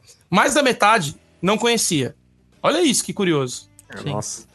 E, e aí eu pedi mais um dia pro cara e comecei a pesquisar. E aí descobri outras coisas, fui juntando fontes e tal. E aí eu dormi e eu acordei com a ideia do texto. A ideia do texto era: por que, que a gente não conhece a nossa ficção científica e por que ela é proibida para nós? Aí eu comecei a sacar que, por exemplo, na formação do Brasil, a- durante a colonização, a gente não podia é, ter indústria nem fabricação de nada aqui, nem de roupas. Então a gente tinha que mandar a matéria-prima para fora e depois comprar de volta. Aham. Isso para as coisas mais elementares, tirando comida, certo? Uhum. Então, desde o começo da formação do Brasil, a ciência nos foi proibida. E, a- e, por outro lado, a religião e as crenças, não. Então é mais fácil para o cara se identificar com uma coisa que tem a ver com superstição, uma- re- religião e tal, do que com ficção científica brasileira. Quando você fala que criou algo fantástico aqui com ficção científica no Brasil, é difícil de você acreditar. Olha que corada louca. Mas se você fala de uma coisa de Exu, é fácil. Então, Olha. ao mesmo tempo que você tem esse- essa questão de, pô, a mina me zoou, você tem uma experiência mais intensa quando lida com coisas fantásticas. Sim. Seja de terror ou não. É, e aí eu che- cheguei no ponto onde eu queria chegar. Que era. Cara, nem eu que sou super interessado, só penso nisso desde criança, conhecia o nosso cinema nacional de ficção científica e descobri que tem uns puta filmes bons, cara. E não tô falando de que eu tô passando pano, não. Filme que pra época já tava à frente ou que tinha ideias, pegava ideias de fora e fazia do nosso jeito. O melhor filme que eu assisti, ele é. Foi gravado em Salvador pelo mesmo diretor que fez o primeiro filme da Bahia. Que chama. Abrigo Nuclear. Nunca tinha ouvido falar. É um filmaço de 87, muito bom. Mas a gente não conhece. Uhum. E, então, de certa forma, cara, eu acho que um evento como a Comic Con é, é como se você fosse a banquinha que vende sentinela, cara. O cara passou, olhou pra você torto, você converte. você Uhum. piscou, aceitou que você entra na casa dele, você tem que converter. Inclusive, inclusive, eu falei isso pro Douglas. É, eu vendi mais o meu livro nesses eventos, assim, é, Nada a ver com é, ele. nada a ver com, com ele, do que para próprios um- umbandistas. Mas é, esse é o Ah, ponto, sim. cara. O própria pessoa que vive naquilo ali, ela, ela julga que você não pode fazer é, literatura com essas figuras religiosas, que você... O próprio Yeshua, cara, eu, eu, eu olhei ele, assim, e já vi muitas pessoas do meu círculo, assim, que se lessem ele, ia falar que o laudo tava Herege. profanando, entendeu? Aquilo ali. Cara, E- e, é, é foda. E isso tem um pouco a ver também com a síndrome de vira-lata que o Douglas citou. Que é assim: o, o gringo pode fazer é, filme com santeria, pode Sim, fazer filme com voodoo, sim. mas há de você se tentar fazer isso aqui. Porque você não pode, você não. Quem é você? É, você não faz parte da religião, você não conhece, tá deturpando tudo. Então, você tem dois autores brasileiros de quadrinhos lidando com Umbanda, Candomblé e as entidades, né? af- Africanas. Você tem o Alex Mir, que tem uma série chamada Orixás, Sim. E eu não sei, eu acho que vale muito a pena convidar os dois caras. E o outro é o Hugo Canuto, que tem uma que chama Contos dos Orixás. O Alex Mir, ele, ele usa mais aquela coisa do mito, né? Ele vai pra coisa do mito.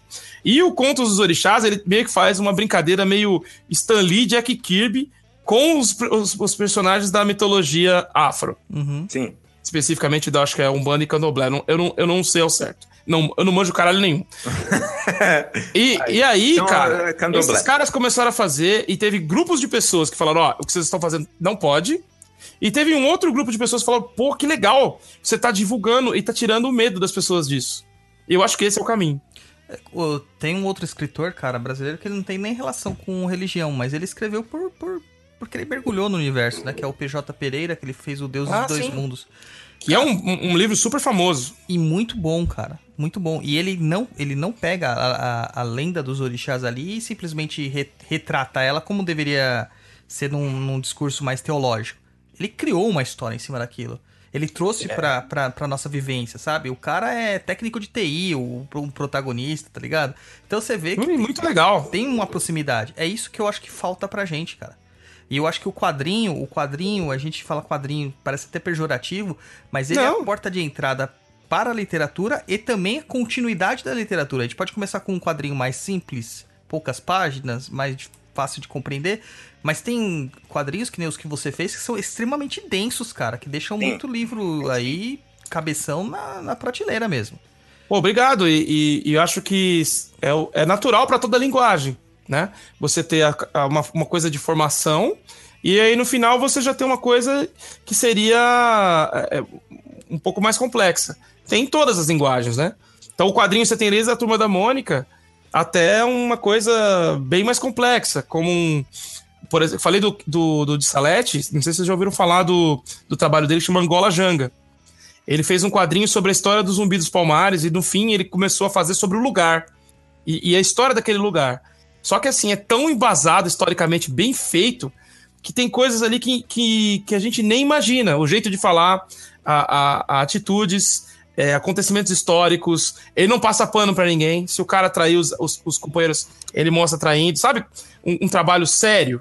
Uhum. E, Inclusive, ele, ele, com um trabalho anterior, ele ganhou o, o Oscar do quadrinho internacional, a Eisner, por- melhor, por melhor publicação internacional. Isso não é pouco num país como os Estados Unidos, que praticamente só lê a si mesmo, Sim. sabe? Você tem um trabalho que é sobre cultura negra africana e que ele ganhou o maior prêmio do mundo de quadrinhos, vamos dizer assim. Um dos três maiores, né? Porque tem Anguleme, tem esse, e tem os prêmios do Japão, que são os três maiores polos de, de quadrinhos do mundo. Então você tem, inclusive, brasileiros com trabalho de altíssimo nível, né? Tem- na verdade, tem muitos, né? Então, aí, aí é isso que é o problema, né? Porque o cara precisa fazer sucesso lá fora pra galera conhecer ele aqui dentro, né? Porque. É- é- Ou, aí- ou ele precisa ser amigo de um youtuber muito influente. Cara, não vai longe. Veja só, o Fábio Júnior faz sucesso. Ai, meu Deus. É, ele fez sucesso como se fosse um artista internacional. Isso, Ah, como é sim, era o nome dele? Era. Mark, Mark alguma coisa. É. Alguma, não lembro agora. E eu, me- eu, eu curto essa fase. É, é tipo meio deprê, brega, né? É, ele teve que fazer sucesso como se fosse um artista internacional pra depois ser conhecido aqui no, no Brasil. Sim. E tem vários na época. Tem, tem mais outros que agora não vou lembrar. Na história do Brega, Era tem Mark isso daí. Davis, não era? Mark Davis, perfeito. Mark É, Davis. o Google é, eu fui, eu fui procurar aqui no, no, no Google, mas você foi mais rápido que eu. E tem aquele cara também que foi lá pra fora, que fazia o, o Feelings, lembra? Que só fez sucesso com uma música e Ah, estourou, que era Feelings. Morris Albert, não é isso? Morris Albert, isso mesmo. Então, é, isso é muito comum na nossa cultura. Ah, o Wagner Moura tava arrebentando aqui, só foi ser reconhecido fazendo filmes lá fora. É, de verdade, né? É, ó, te- falando de banda, né? Tinha aquela banda também dos anos 60 chamada Folhas. Que era uma, Ah, uma que banda de rock brasileira de São Paulo, mas só que eles cantavam em inglês. Ah, o Mutantes, cara. O Mutantes, Sim.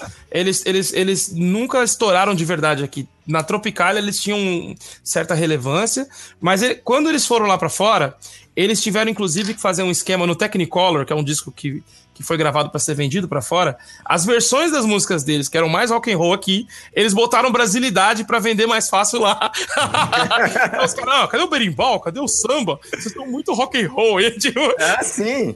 É, cara, o que, eu- que nem, por exemplo, tenho- Os caras valorizavam mais nosso rolê lá do que aqui, É. cara. Cara, eu tenho uma experiência, eu mesmo presenciei lá, lembra nos encontrão que a gente fazia, Luiz, lá na Paulista?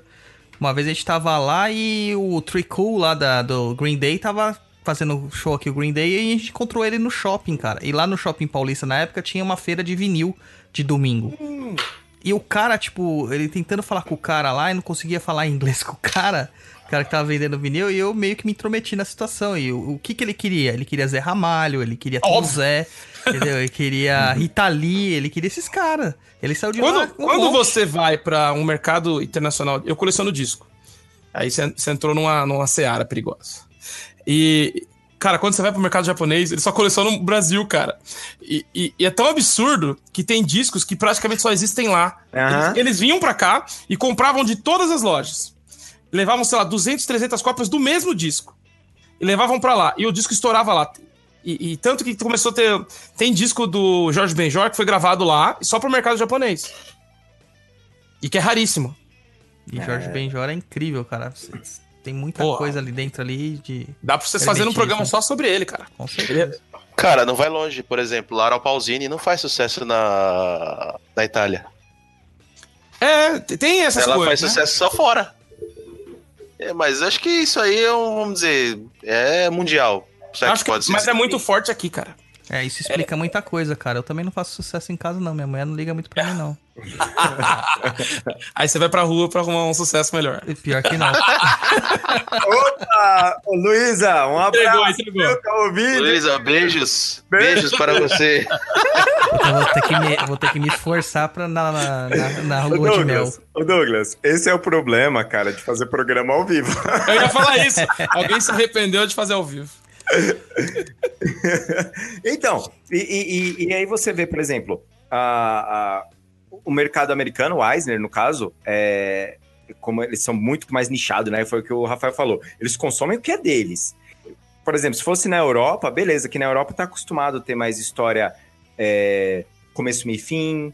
é, eles aceitam melhor histórias é, de fora, né? Porque eles entendem aquele negócio de entender um pouco mais a cultura das pessoas. Mesmo assim, tem uma tradição fortíssima de produção local. Sim, não, é porque porque exatamente eles têm que eles têm que dar de comer para os artistas dele primeiro para depois. Domingo agora, a gente vai ter o que seria o nosso o nosso Eisner, que é o HQ Mix, né?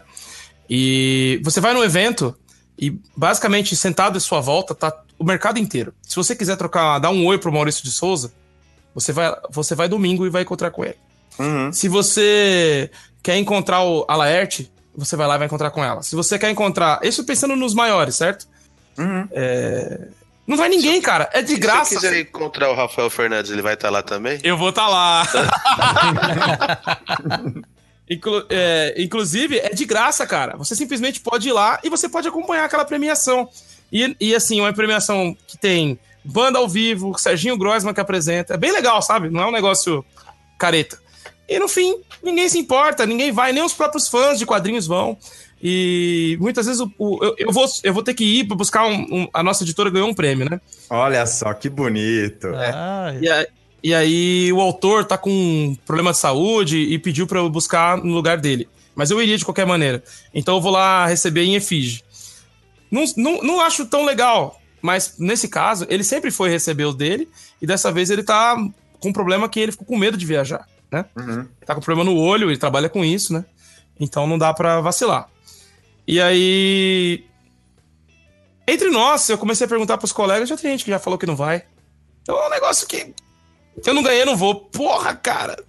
é, não fortalece o mercado, né, cara? Mas seu amigo ganhou, cara. Seu colega ganhou, vai lá Ô, bater ô, palma pra ele, cara. vai Rafael, celebrar. Uma vez meu cunhado que, putz, ele parou de ler quadrinhos dos anos 90, mas só que ele manja muito de, de mercado tal, e ele começou a trocar ideia comigo. Aí ele começou a fazer perguntas. No final de tudo, ele olhou pra minha cara e falou assim: Que merda, cara, de mercado? Eu olhei pra cara dele e falei: Mas por quê? Ele falou assim: Vocês que compram de vocês. Vocês que consomem o material de vocês. É, E o mas público? É, mas é que acho que a divulgação é muito difícil, cara. A gente não consegue Então, era isso que eu ia falar. entrar nessa seara também, cara. Uhum. Eu conheço Mas, ó, mais por causa do Roy.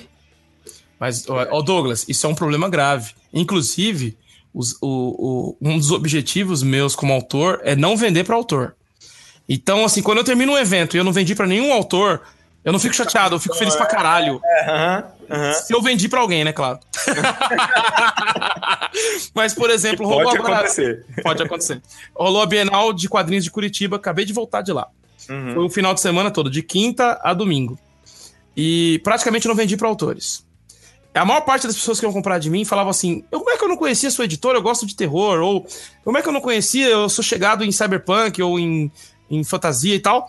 E isso pra mim é muito importante, cara. Chegar no, no cara que, não, que eu não alcançaria de outra maneira. Então, essa, essa vibe de, de quadrinho é, vender pra si mesmo, eu acho um erro. Então, que os, que as- os próprios autores tinham que evitar. Sim. Pessoal, preciso que segurem um dois aí, preciso atender o telefone, é meio urgente. Tá ok. Douglas, então comece a falar, Douglas. Cara, essa coisa de ao vivo é complicado, né? Pode acontecer. Não, mas é isso que a gente tá falando. Eu tenho um conhecimento um pouquinho mais do mercado, assim, por ser uma pessoa de fora, não ser artista, não ser escritor de, Uhum. de, de fantasia, não saber desenhar nem aqueles bonecos palitinho, como é o nome? Ah, Ga, ga, ga, garatuja. É, não sei Ou fazer nem isso. E porque você e a Luciana trabalham no mercado, cara, mas eu acho que é Sim. um ramo muito difícil você ter essa divulgação.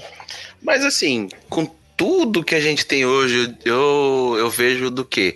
Na época que a gente era mais pivete, vamos dizer assim, né? Que a gente tá um pouco velho, não existia a internet, que eu acho que a internet foi um divisor de águas aí na história mundial.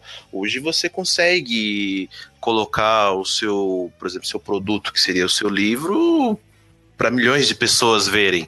É, talvez as pessoas busquem isso, não sei. Mas você pode colocar aí milhões de pessoas buscarem a sua, a sua informação, o seu livro, ou o que você quer que, que seja. Antigamente eu acho que seria muito mais difícil é, divulgar o seu trabalho, digamos assim, né? Como que você ia divulgar quando a gente tinha, sei lá, 15, 16 anos, que não existia internet? É. Para você conseguir Boca uma boca. publicação. É, era boca a boca, que é Ah, mas- muito mais difícil. Mas hoje, cara, a internet ela é muito vasta também. Não, não, Era você isso que não, eu ia falar, é muita coisa, você não Luiz. consegue ter essa disposição. Que nem quando, a- quando eu lancei o, o meu livro lá, quando eu conheci- lancei o Conhecer a Umbanda, a gente lançou de forma independente. Quantas pessoas ficaram sabendo? Poucas. E olha que a gente fez divulgação. Aí, quando lancei pela editora que a gente foi na Bienal, aí um monte de gente que já me seguia há anos veio e falou assim: Nossa, mas você tem um livro? Eu não sabia. Uhum. Não, mas será que a sua divulgação para essas pessoas que te seguiam há anos é, atingiu elas? Onde foi que você colocou? Todos os seus canais, sei lá, Todos os no- canais.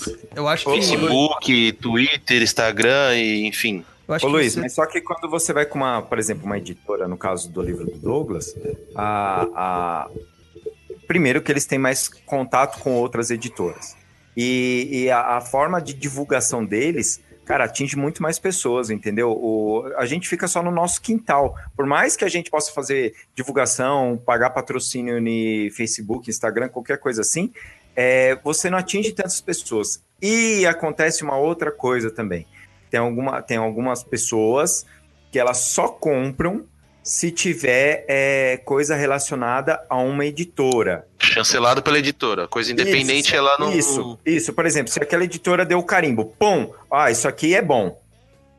Não, Aí mas a galera- tá pior, cara. Agora, Tá inclusive, pior? eles exigem um.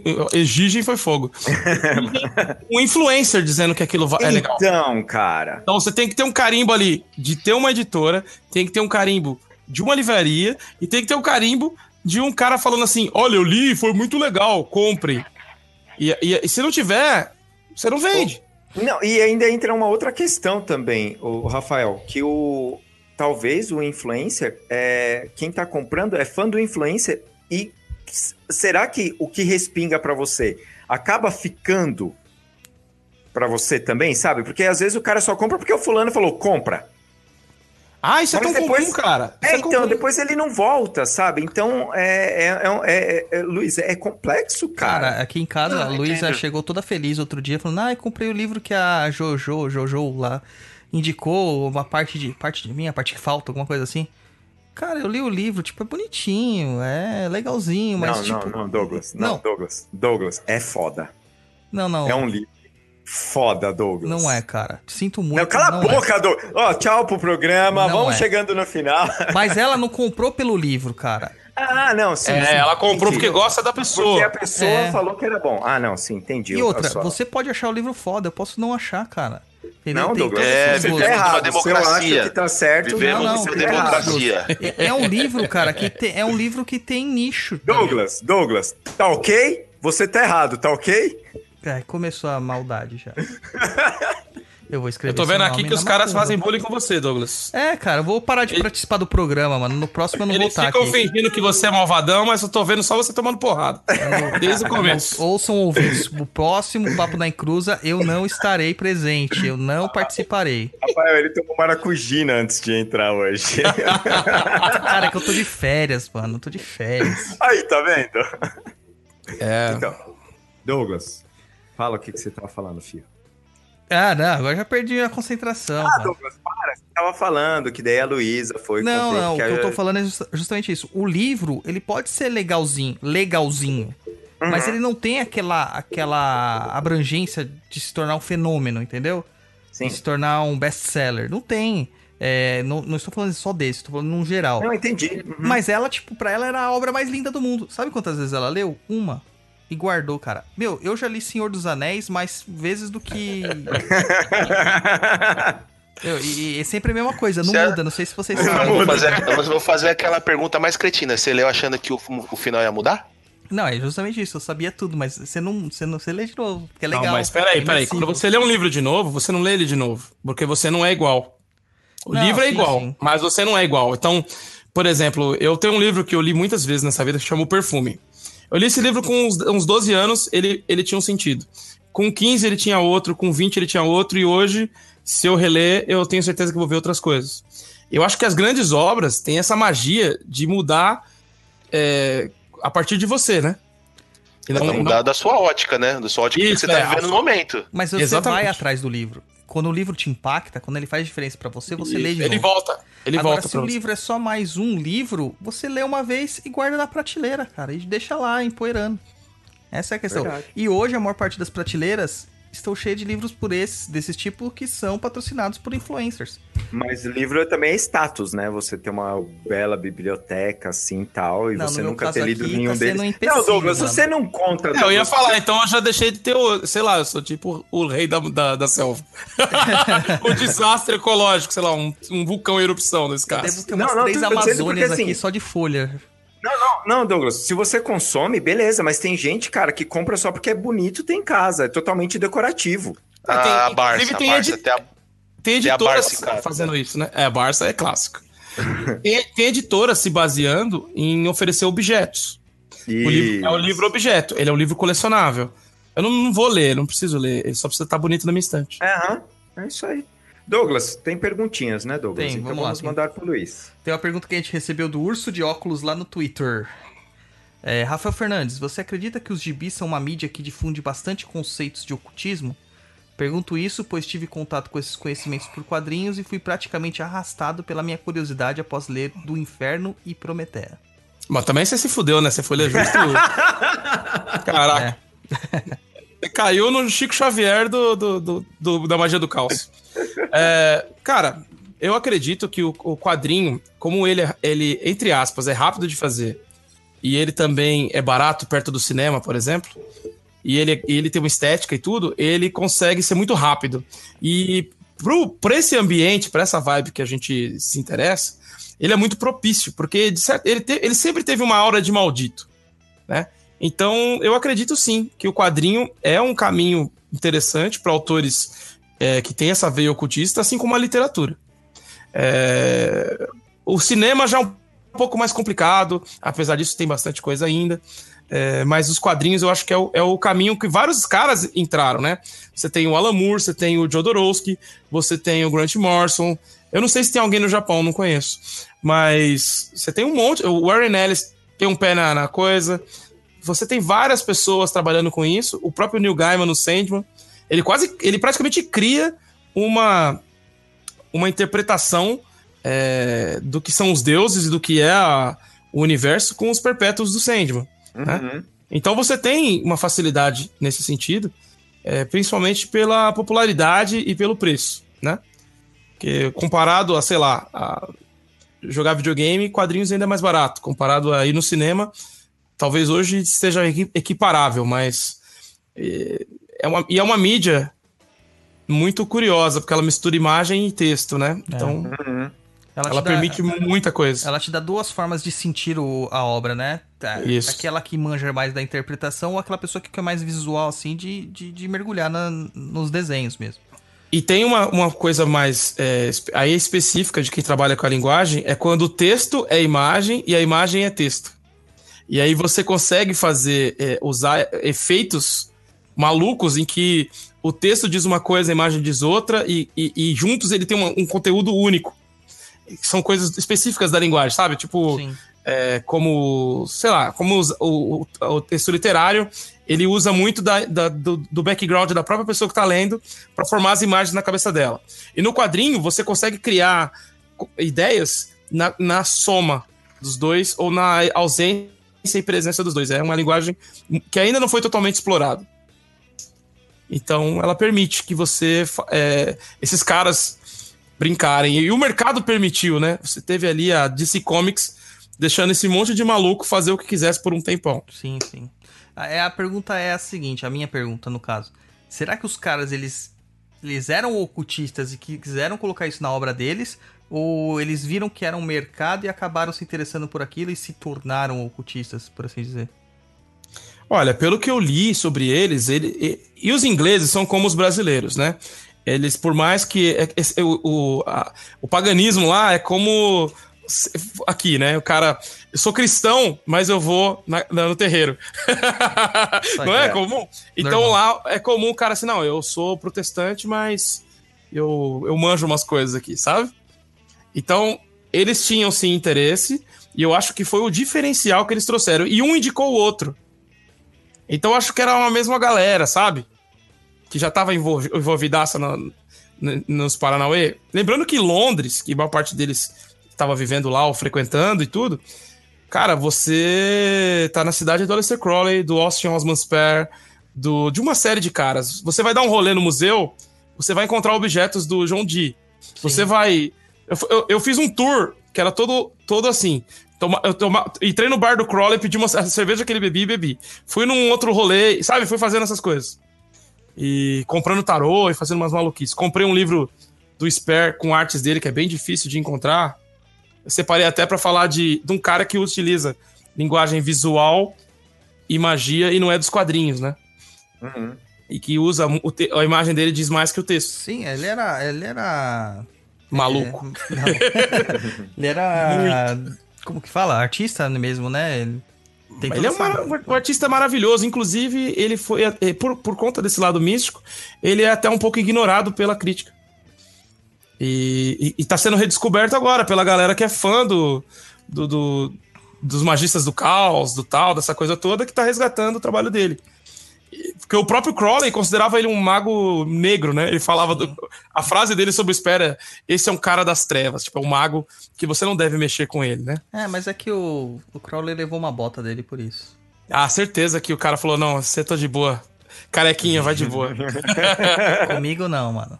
Comigo não. E o Espera era, ele tinha um, um, método muito próprio. E isso para um cara meio tradicional. Eu, eu achava, eu acho que o Crowley, por mais que ele tenha criado, ele era muito dogmático.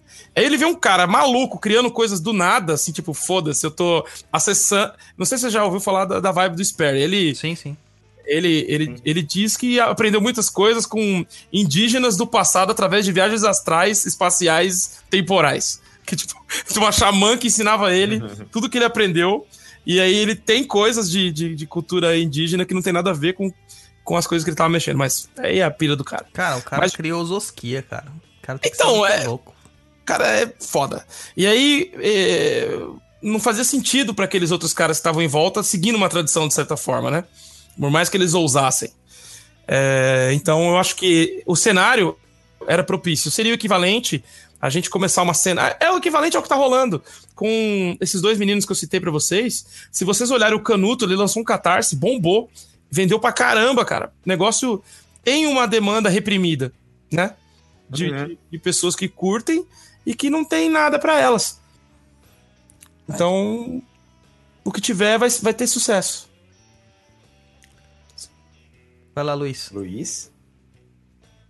Luiz. Vamos. Opa, Acorda, Luiz. Tô acordado. Vamos lá, a pergunta do, do Andy Chessini.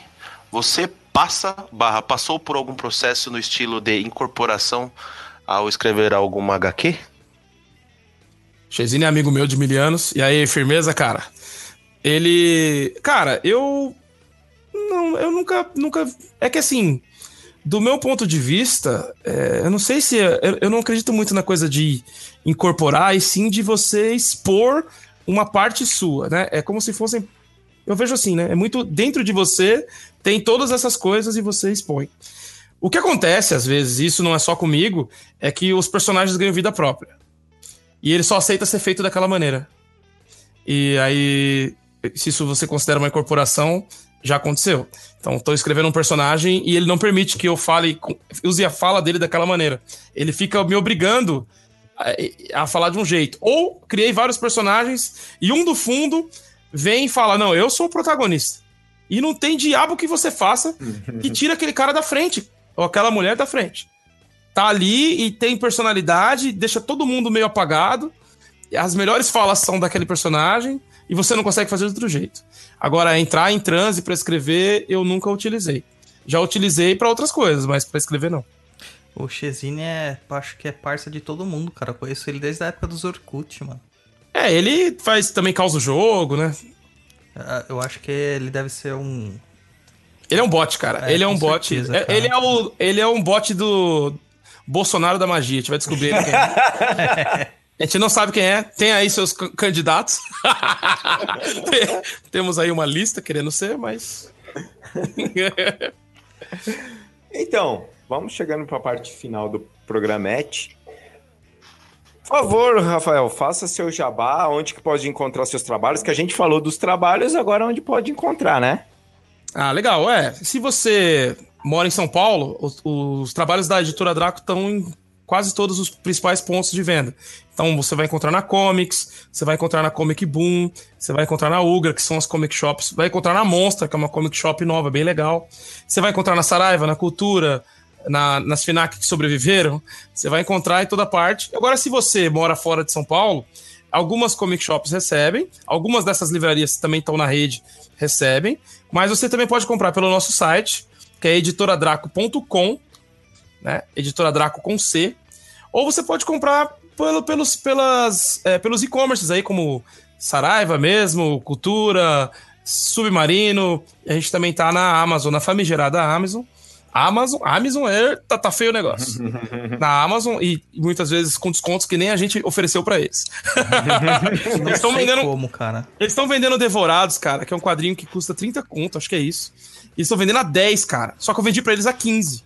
Não, o problema é que os caras têm muito dinheiro, cara. Então Será faz que eles qualquer coisa. Isso Mas aí? isso desvaloriza meu produto, entendeu? É, é, desvaloriza o que eu faço.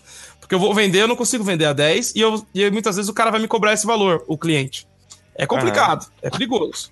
Mas assim, então dá pra encontrar em todos esses lugares. E a gente tem quadrinhos desde mangá, feito por nós aí. Então tem coisas do Cajipato, que é um muito divertido e tal. Até essa, essa trilogia mais séria que a gente comentou aqui. é, passando por quadrinhos de gênero de todos os tipos e literatura também. Hoje a gente está com uma newsletter, tá, tá sendo interessante. O nosso Instagram tá tendo uma boa repercussão também, que é arroba editora Draco no Twitter, no Instagram, no Face, onde você quiser. É a mesma coisa. Então é isso. E o meu trabalho específico, eu também tenho um canal de tarô, que eu tirei férias, agora eu vou voltar, que é o Fãs Tarô, F-U-Z-Z, tarô com T no final, na qual eu misturo cultura pop com tarô, e eu tô pensando em inverter.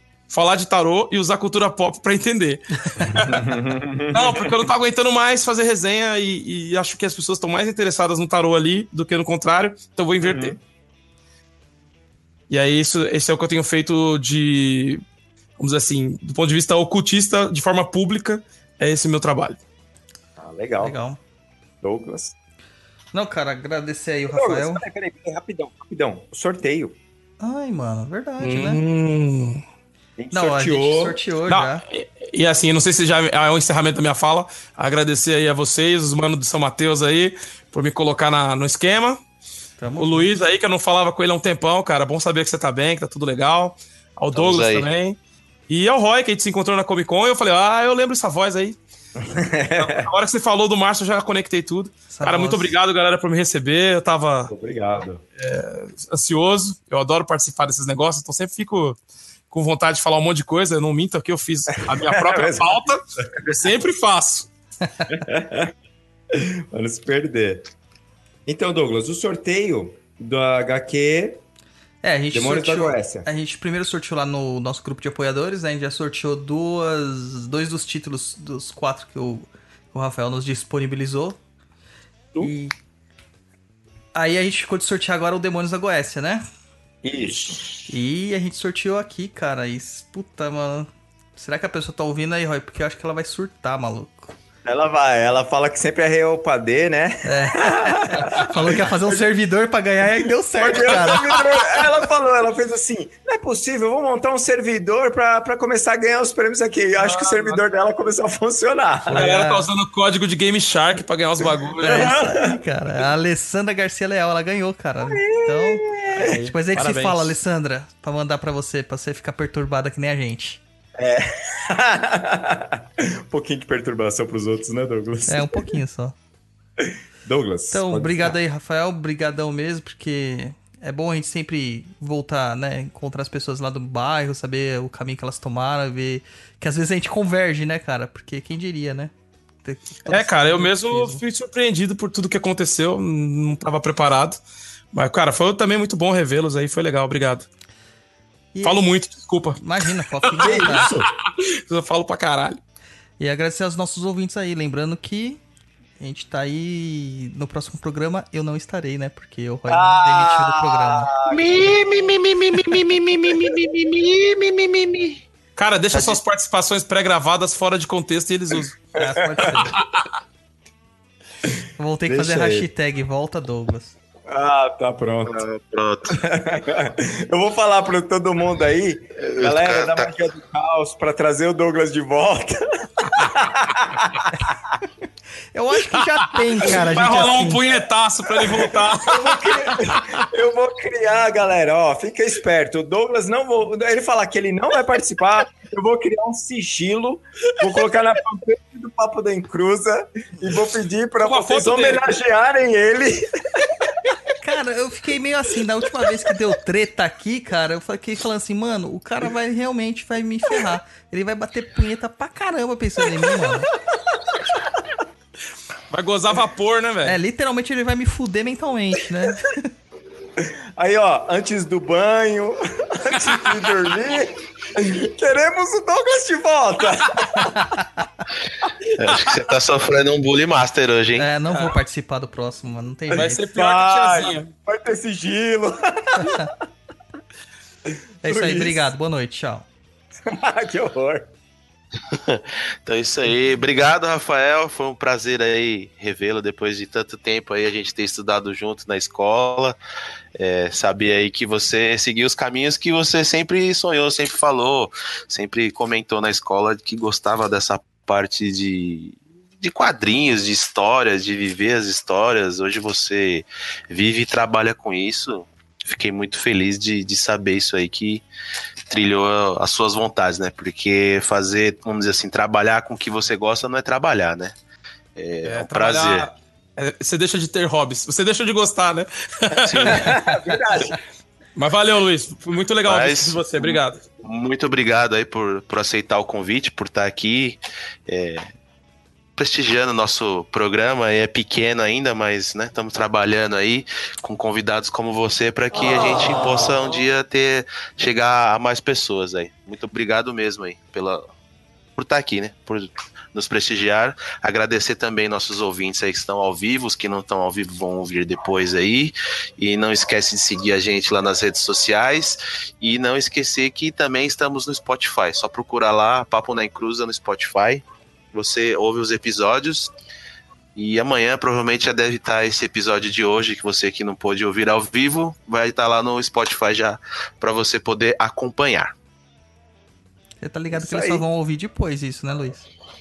Por quê? Ué, se a pessoa não conseguiu ouvir ao vivo, ela vai ouvir isso Não, E no assim, final né? do programa, né? e no Tipo, final do ouvir. programa. É um Inception, tá ligado? Então, pessoal. Fala, fala, Luiz. Não, whatever. Eu só- hoje eu não falei nada do meu time, né? Mas enfim, meu time tá aí degringolando, mas jamais vou deixar de ser corintiano. É isso aí. Então, meninos e meninas, obrigado, obrigado, viu, Rafael? Bater um papo aí com você, a gente falar do, do- um pouco de mercado, de ocultismo e misturar tudo isso e fazer um bate-papo aí de quase duas horas, bacanudo. Valeu mesmo. Pessoal, é o seguinte, no próximo programa, se o programa não tiver convidados, provavelmente vai ser na quinta-feira. É isso, seu Douglas? Eu acho que é. Eu acho, mas eu não vou estar, então tudo bem. Ah, que babaca! Mas tudo bem, vai estar a Luciana, que é muito mais legal que o Douglas. Com certeza. Então, pessoal, muito obrigado por participar do programa. Valeu, tchau, tchau.